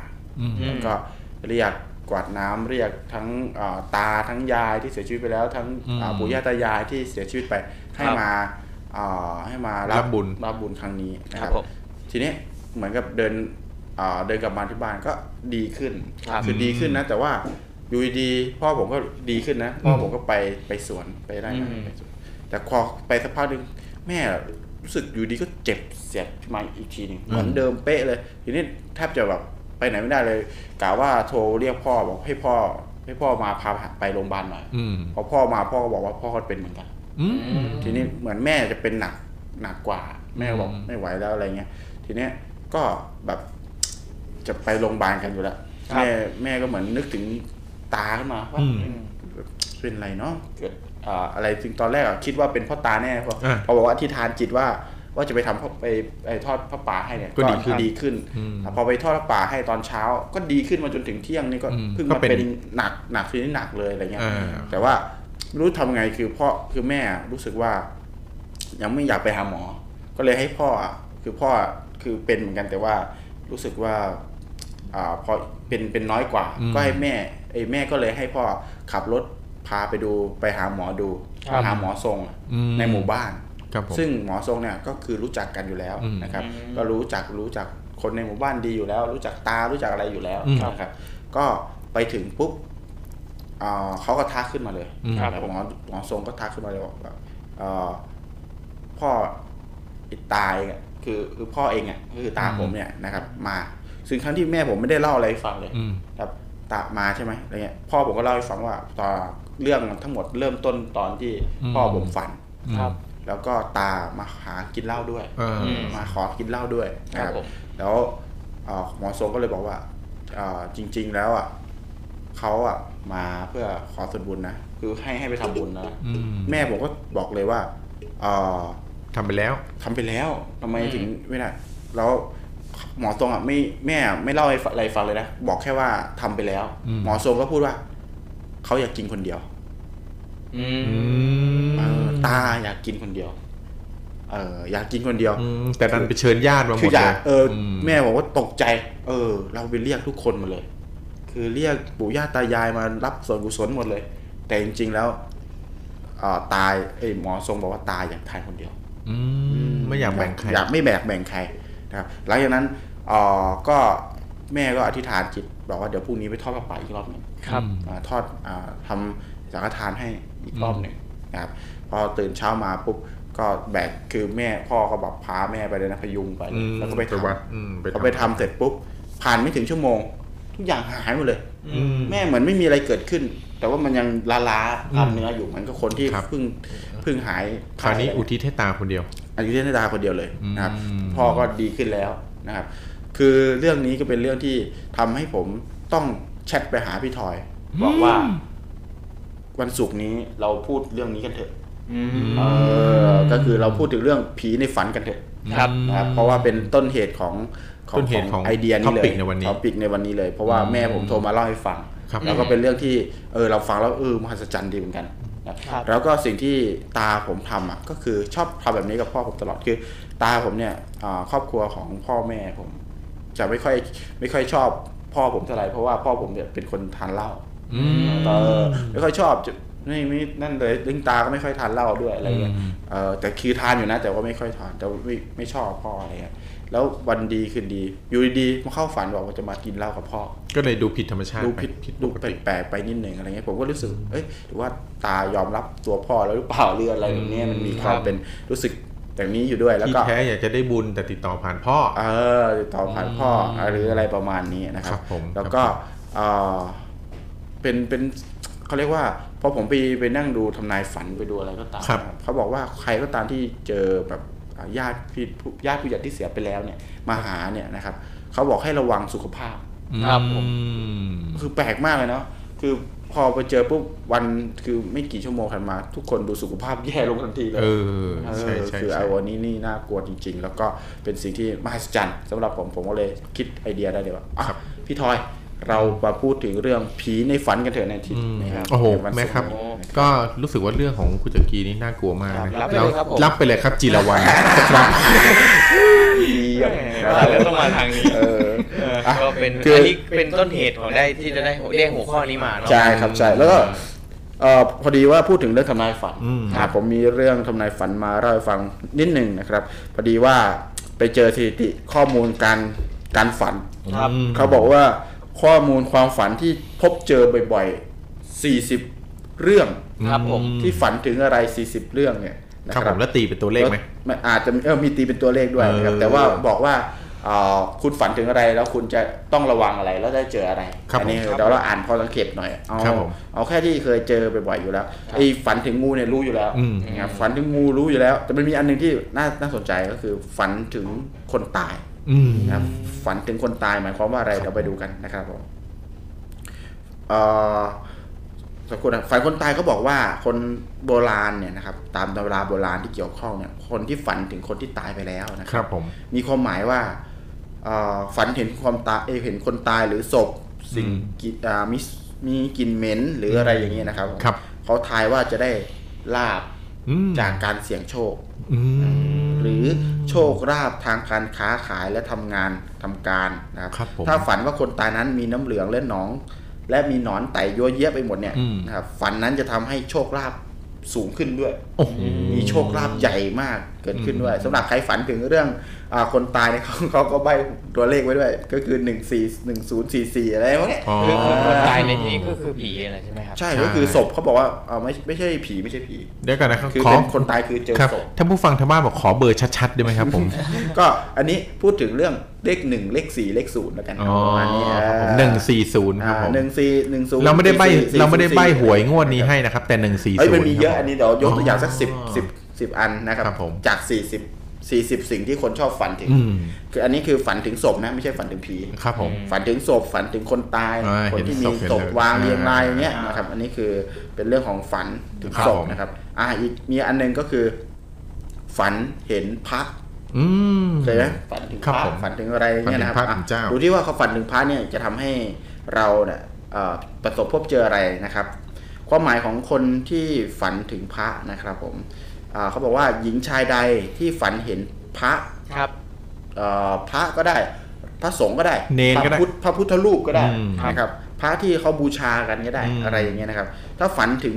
พระเนี่ยครับเขาบอกว่าความฝันนี้เป็นมงคลแก่ตัวเองนะครับทายว่าจะได้โชคตามมาภายหลังครับผมอ่าอันนี้ก็คล้ายๆกันนะครับเลขนำโชคก็เลขแปดเลขเจ็ดเลขสองอะไรประมาณนี้ครับเอออันนี้ก็ผมก็มั่วๆไปนะแปด เจ็ด สองไม่ได้ใบ้นะครับแต่เร็วๆไปพูดเร็วๆไปนะครับผมครับผมสำหรับเอาอีกสักสองอันก็พอสองอันนะครับตอนนี้มันมีหลายหลายอันเดี๋ยวผมจะเลือกท็อปปิกเด่นๆไหมมันจะมีฝันถึงขี้ฝันถึงเด็กฝันถึงช้างฝันถึงท้องฝันถึงปลาฝันถึงพญานาคฝันถึงการแต่งงานฝันถึงของพี่พี่สนใจเรื่องอะไรพญานาคดีกว่าพญานาคนะอินเทรนด์ฝันถึงพญานาคมีดาราท่านหนึ่งนะครับที่บูชาพญานาคอยู่ถูกหวยแทบทุกนั้นและถูกบ่อยมากมาดูซิครับว่าฝันถึงพญานาคจะให้ให้คำตอบอะไรบ้างอ่าครับผมคนที่ฝันถึงพญานาคนะครับแต่สักครู่นะครับจริงๆคนที่ฝันถึงพญานาคเนี่ยโบราณเดี๋ยวนะครับแป๊บนึงดูเหมือนว่าคนที่ฝันถึงพญานาคนี่จะไม่อยู่แล้วเออไม่อยู่แล้วไม่ใช่ไม่มีข้อมูลอ๋อเขาฝังจบไปแล้วสินะเออพญาบ้าพญาพญาอันอื่นแล้วกันนะพญานาคถ้าเป็นเทพครับเดี๋ยวไม่เปิดเผยข้อมูลง่ายๆเอาเอาไหนดีเอาฝันถึงขี้แล้วกันฝันถึงขี้เอ้ยเพราะส่วนมากคนฝันฝันเป็นเล่นนะคนฝันถึงขี้นี่มีบ่อยมากนะครับฝันว่าเดินไปเหยียบขี้โดนคนเอาขี้เฟี้ยงใส่หรือพวกนี้มีคนฝันประเภทนี้บ่อยนะอาจจะเป็นเฮ้ยผมมาคนหนึ่งไม่ใช่ผมเลยเฮ้ยเหมือนเออเหมือนพี่พี่ทอยพูดเลยพี่ทอยบอกอะไรฝันถึงขี้เอาฝันถึงขี้เดินเหยียบขี้เอาขี้มาเคลี้ยงอะไรแบบนี้จับขี้จับอะไรมันจะมีคนฝันเห็นอุจจาระหรือขี้หรือจับขี้เคลี้ยงหรือจับขี้หรือว่าตัวเองกำลังถ่ายอุจจาระทายว่าผู้นั้นกำลังจะมีเคราะห์และจะมีเรื่องเสื่อมเสียในชื่อเสียงหรือถูกคนนินทากล่าวร้ายป้ายสีเห็นไหมมันมีคนฝันประเภทนี้บ่อยก็ใช่ครับถ้าตื่นมาแล้วจะรู้ว่าตัวเองฝันแล้วขี้แตกคนเขาเหมือนมันก็บอกว่าป้ายขี้โดนป้ายขี้อะไรโดนป้ายขี้คือคนโดนนินทาครับเลขนำโชคไม่มีนะครับคนฝันขี้เขาบอกว่าไม่มีเลขนำโชคครับอีกสักอันหนึ่งอ่ะมีเดี๋ยวผมจะพูดได้หลายอันแล้วเลือกมาสักอันนึงแล้วกันอ่ะให้คุณแม็กเลือกอ่ามีฝันถึงเงินฝันถึงผีเออนี่ฝันถึงผีว่ะเอาฝันถึงผีก่อนเออฝันถึงผีเลยดีกว่าครับเลือกไปแล้วเขาบอกว่าคนที่ฝันถึงผีเนี่ยอย่างเช่นคนที่ฝันว่ามีผีผูกคอตายมีคนผูกคอตายผีห้อยอยู่บนต้นไม้ผีเปรตผีตายโหงมาหลอกล้อนในฝันอะไรต่างๆเนี่ยเขาบอกว่าทายว่าจะหมดเคราะห์นะครับจะหมดเคราะห์แล้วก็เราจะมีโชคลาภทางการเสี่ยงดวงเป็นเรื่องดีไปแล้วเลขนำโชคก็คือหก หก หก เก้า หก ศูนย์ หก หก หก เก้า หก หก เจ็ด หก เก้า หก เก้านี่พี่ชายชอบอ่า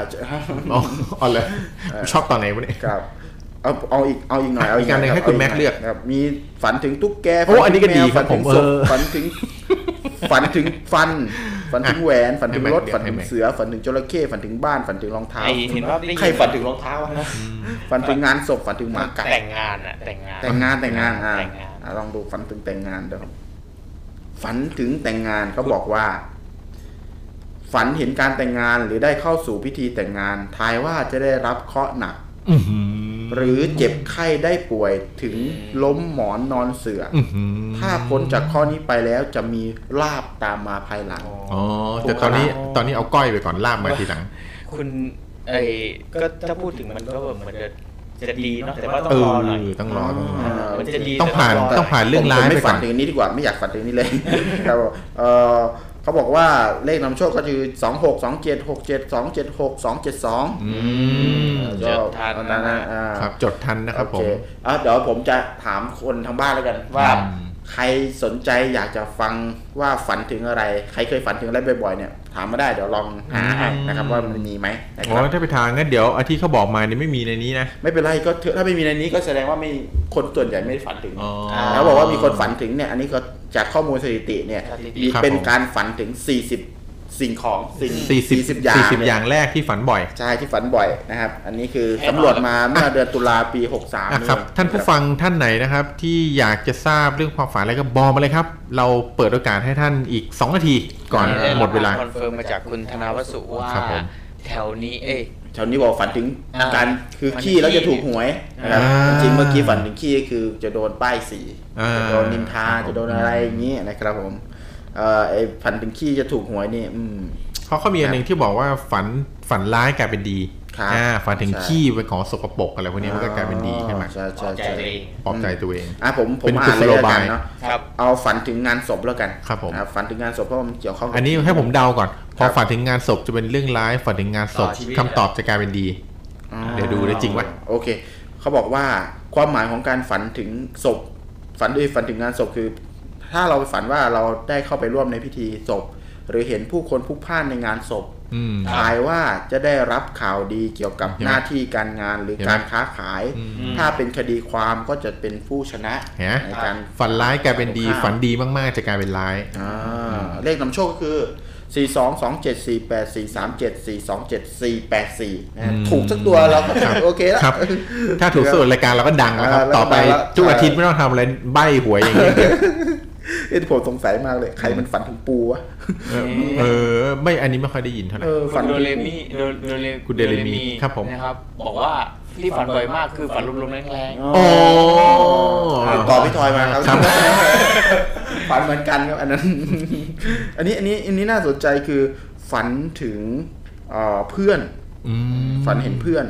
น่าจะมีนะอันนี้เพราะว่ามีเยอะเป็นตัวละครในฝันของเราหลายครั้งเหมือนกันไอ้ฝันถึงเพื่อนอันนี้กลางๆเดาไม่ออกไม่รู้เลวร้ายเออเราลองอ่านดูฝันถึงเพื่อนเขาบอกว่าฝันเห็นเพื่อนที่จากไปไอ้จากไปไกลอาจจะเป็นไปต่างประเทศไปหรืออะไรก็แล้วหรือฝันถึงเพื่อนที่ตายไปแล้วนะครับทายว่าจะได้รับการติดต่อจากคนแปลกหน้าจะได้รับใกล้เคียงจะได้รับข่าวดีจากมิตรทางไกลหรือข่าวดีในหน้าที่การงานและการค้าขายเลขนำโชคคือหกหนึ่ง หกสี่ สามสี่ หก สามสองหก สามหนึ่งเจ็ดฮัลโหลใครรับสายเบิร์ดเดอร์โทรศัพท์ใช่ไหมครับนี่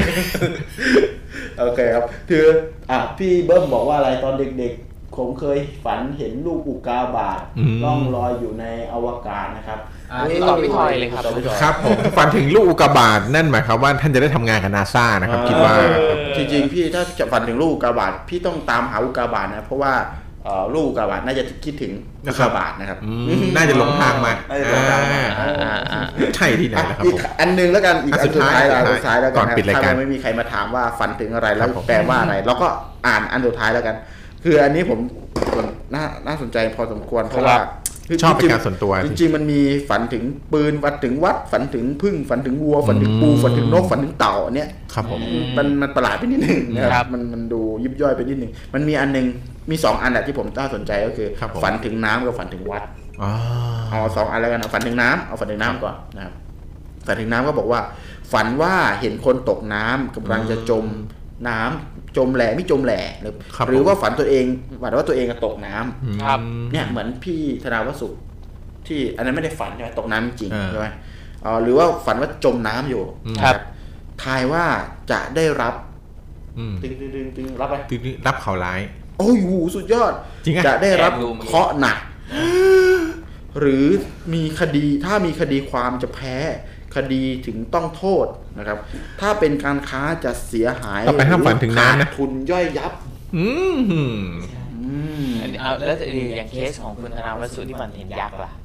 เห็นยักษ์มีไหมผมไม่ได้ยินแวบๆมีไหมเห็นยักษ์มียักษ์ไหมนะเดี๋ยวนะครับผมหาก่อนเห็นยักษ์ฝันยักษ์ปืนนี่แหละเออมีฝันเออมีฝันถึงปืนมีฝันถึงปืนอ่า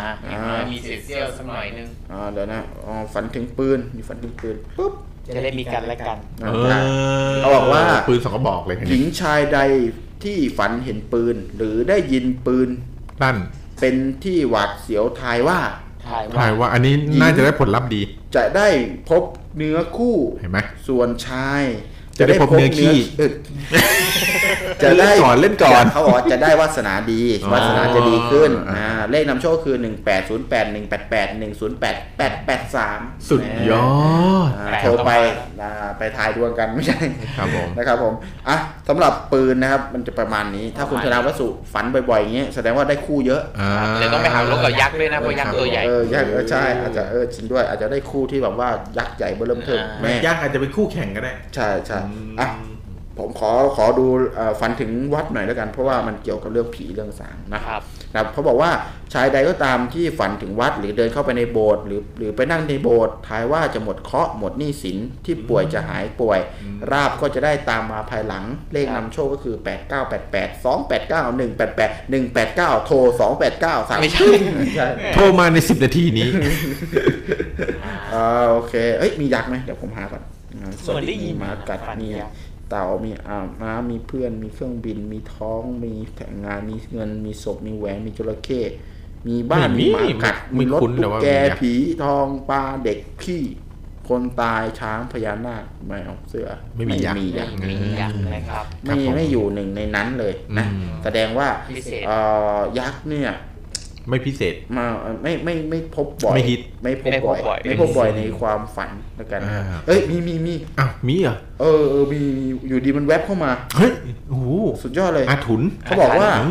ฝันเห็นยักษ์หญิงชายใดฝันเห็นยักษ์ดุร้ายทายว่าฝันนี้จะเป็นนิมิตดีในภายหน้าจะได้เลื่อนตำแหน่งหน้าที่หรือยศถาบรรดาศักดิ์ทั้งในการค้าการงานและจะได้ผลพลอยได้ดีๆเกิดขึ้นมาในชีวิตนั่นเองโอ้เลขที่เลขที่เกี่ยวข้องก็คือหกเก้าหนึ่งหก หนึ่งเก้าสองหกเก้า หกเก้าหนึ่ง หกเจ็ดเก้า หกเก้าเก้าหกอะไรอย่างเงี้ยแปดเก้าเก้าแปดต้องมาแล้วนะครับเออมีปืนกับมียักษ์นะครับแปดเก้าเก้าแปดโอเคนี่ฝันว่ายิงปืนก็มีเขาบอกว่าฝันว่ายิงปืนก็จะในอ่าเขาว่าพบจะได้พบเนื้อคู่แต่แต่คุณธนาวสุไม่ได้ยิงไม่ได้ยิงปืนเองคนได้ยินเสียงนี่เสียงคุณธนาวสุบอกว่าขอให้ดีๆเนี่ยรุ่นๆเลยที่เรียกว่าหนึ่งแปดศูนย์แปด หนึ่งแปดแปดสาธุเพียงเพียงครับผมอ่าสาธุเก้าเก้าครับที่เก้าเก้ากันมานะครับผมครับผมโอเคก็คือเป็นเรื่องดีๆแล้วกันสิ่งที่คุณธนาวสุอ่าฝันเห็นเนี่ยคือผมผมผมไม่ต้องอ่านเนี่ยผมก็ผมก็เดาได้ผมก็เดาได้เลยว่า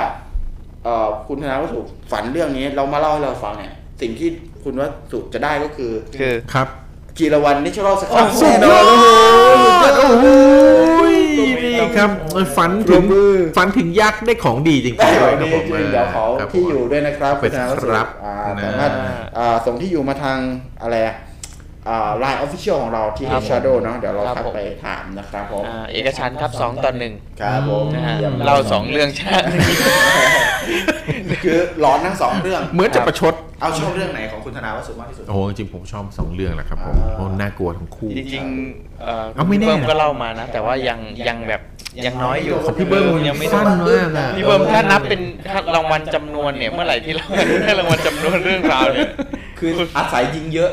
เยอะไปนิดนึงพี่เบิ้มบ้านบึ้มนะครับพี่เงาหัวเบิ้มนะครับพี่เงาหัวเบิ้มนี่ก็เป็นสาวกเงาหัวของเราแบบแบบก่อติดเหมือนเป็นเพื่อนเพื่อนพี่พี่น้องๆของเราไปแล้วนะครับคือทุกคนเป็นพี่น้องของเราเป็นเพื่อนของเราหมดแล้วนะอันนี้เฮ้ยผมมีความคิดอย่างนี้ครับคุณธนาวสุเนี่ยได้ฝันเห็นยักษ์กับฝันเห็นปืนตั้งแต่เด็กจนโตเลยใช่ไหมครับคุณธนาวสุครับมีโอกาสที่จะถูกลอตเตอรี่รางวัลที่หนึ่งนะจริงเปล่าเอ้ยอ่ะฝันถึงยักษ์จะกี่ว่าจะได้จะได้โชคลาภก้อนใหญ่ตามมาภายหลังนะฝันอาจจะมีเป็นความเป็นไปได้อาจจะได้ถูกลอตเตอรี่รางวัลใหญ่แต่ฝันมาหลายปีแล้วแบบนี้อ้าวคุณต้องสะสมเนี่ยต้องรอคิวไงรอคิวว่าคุณหาว่าสมเนี่ย ไม่ซื้อลอตเตอรี่เออลองซื้อก็เลยฝันลองซื้อสักครั้งเออลองซื้อสักครั้งอันนี้อันนี้ถ้าครั้งไหนครั้งต่อไปนะครับถ้าฝันปุ๊บเนี่ยงวดนั้นซื้อเลยแล้วถ้าถูกก็แบ่งเราด้วยครับผมขอบคุณมากวันที่เราแจกลอตเตอรี่นะไม่มีใครถูกเราลุ้นเรียบร้อยถูกเลยนะครับผมเราลุ้นให้เรียบร้อยแล้วนะครับผมขอบคุณวันนี้ไม่เจอพี่ชัยด้วยนะคุณโดเรมี่บอกว่าได้ของรางวัลแล้วอย่าลืมรีวิวรสชาติด้วยนะครับสักครับครับสักครับเนี่ยมันจะมาขามเปียกนะครับผมก็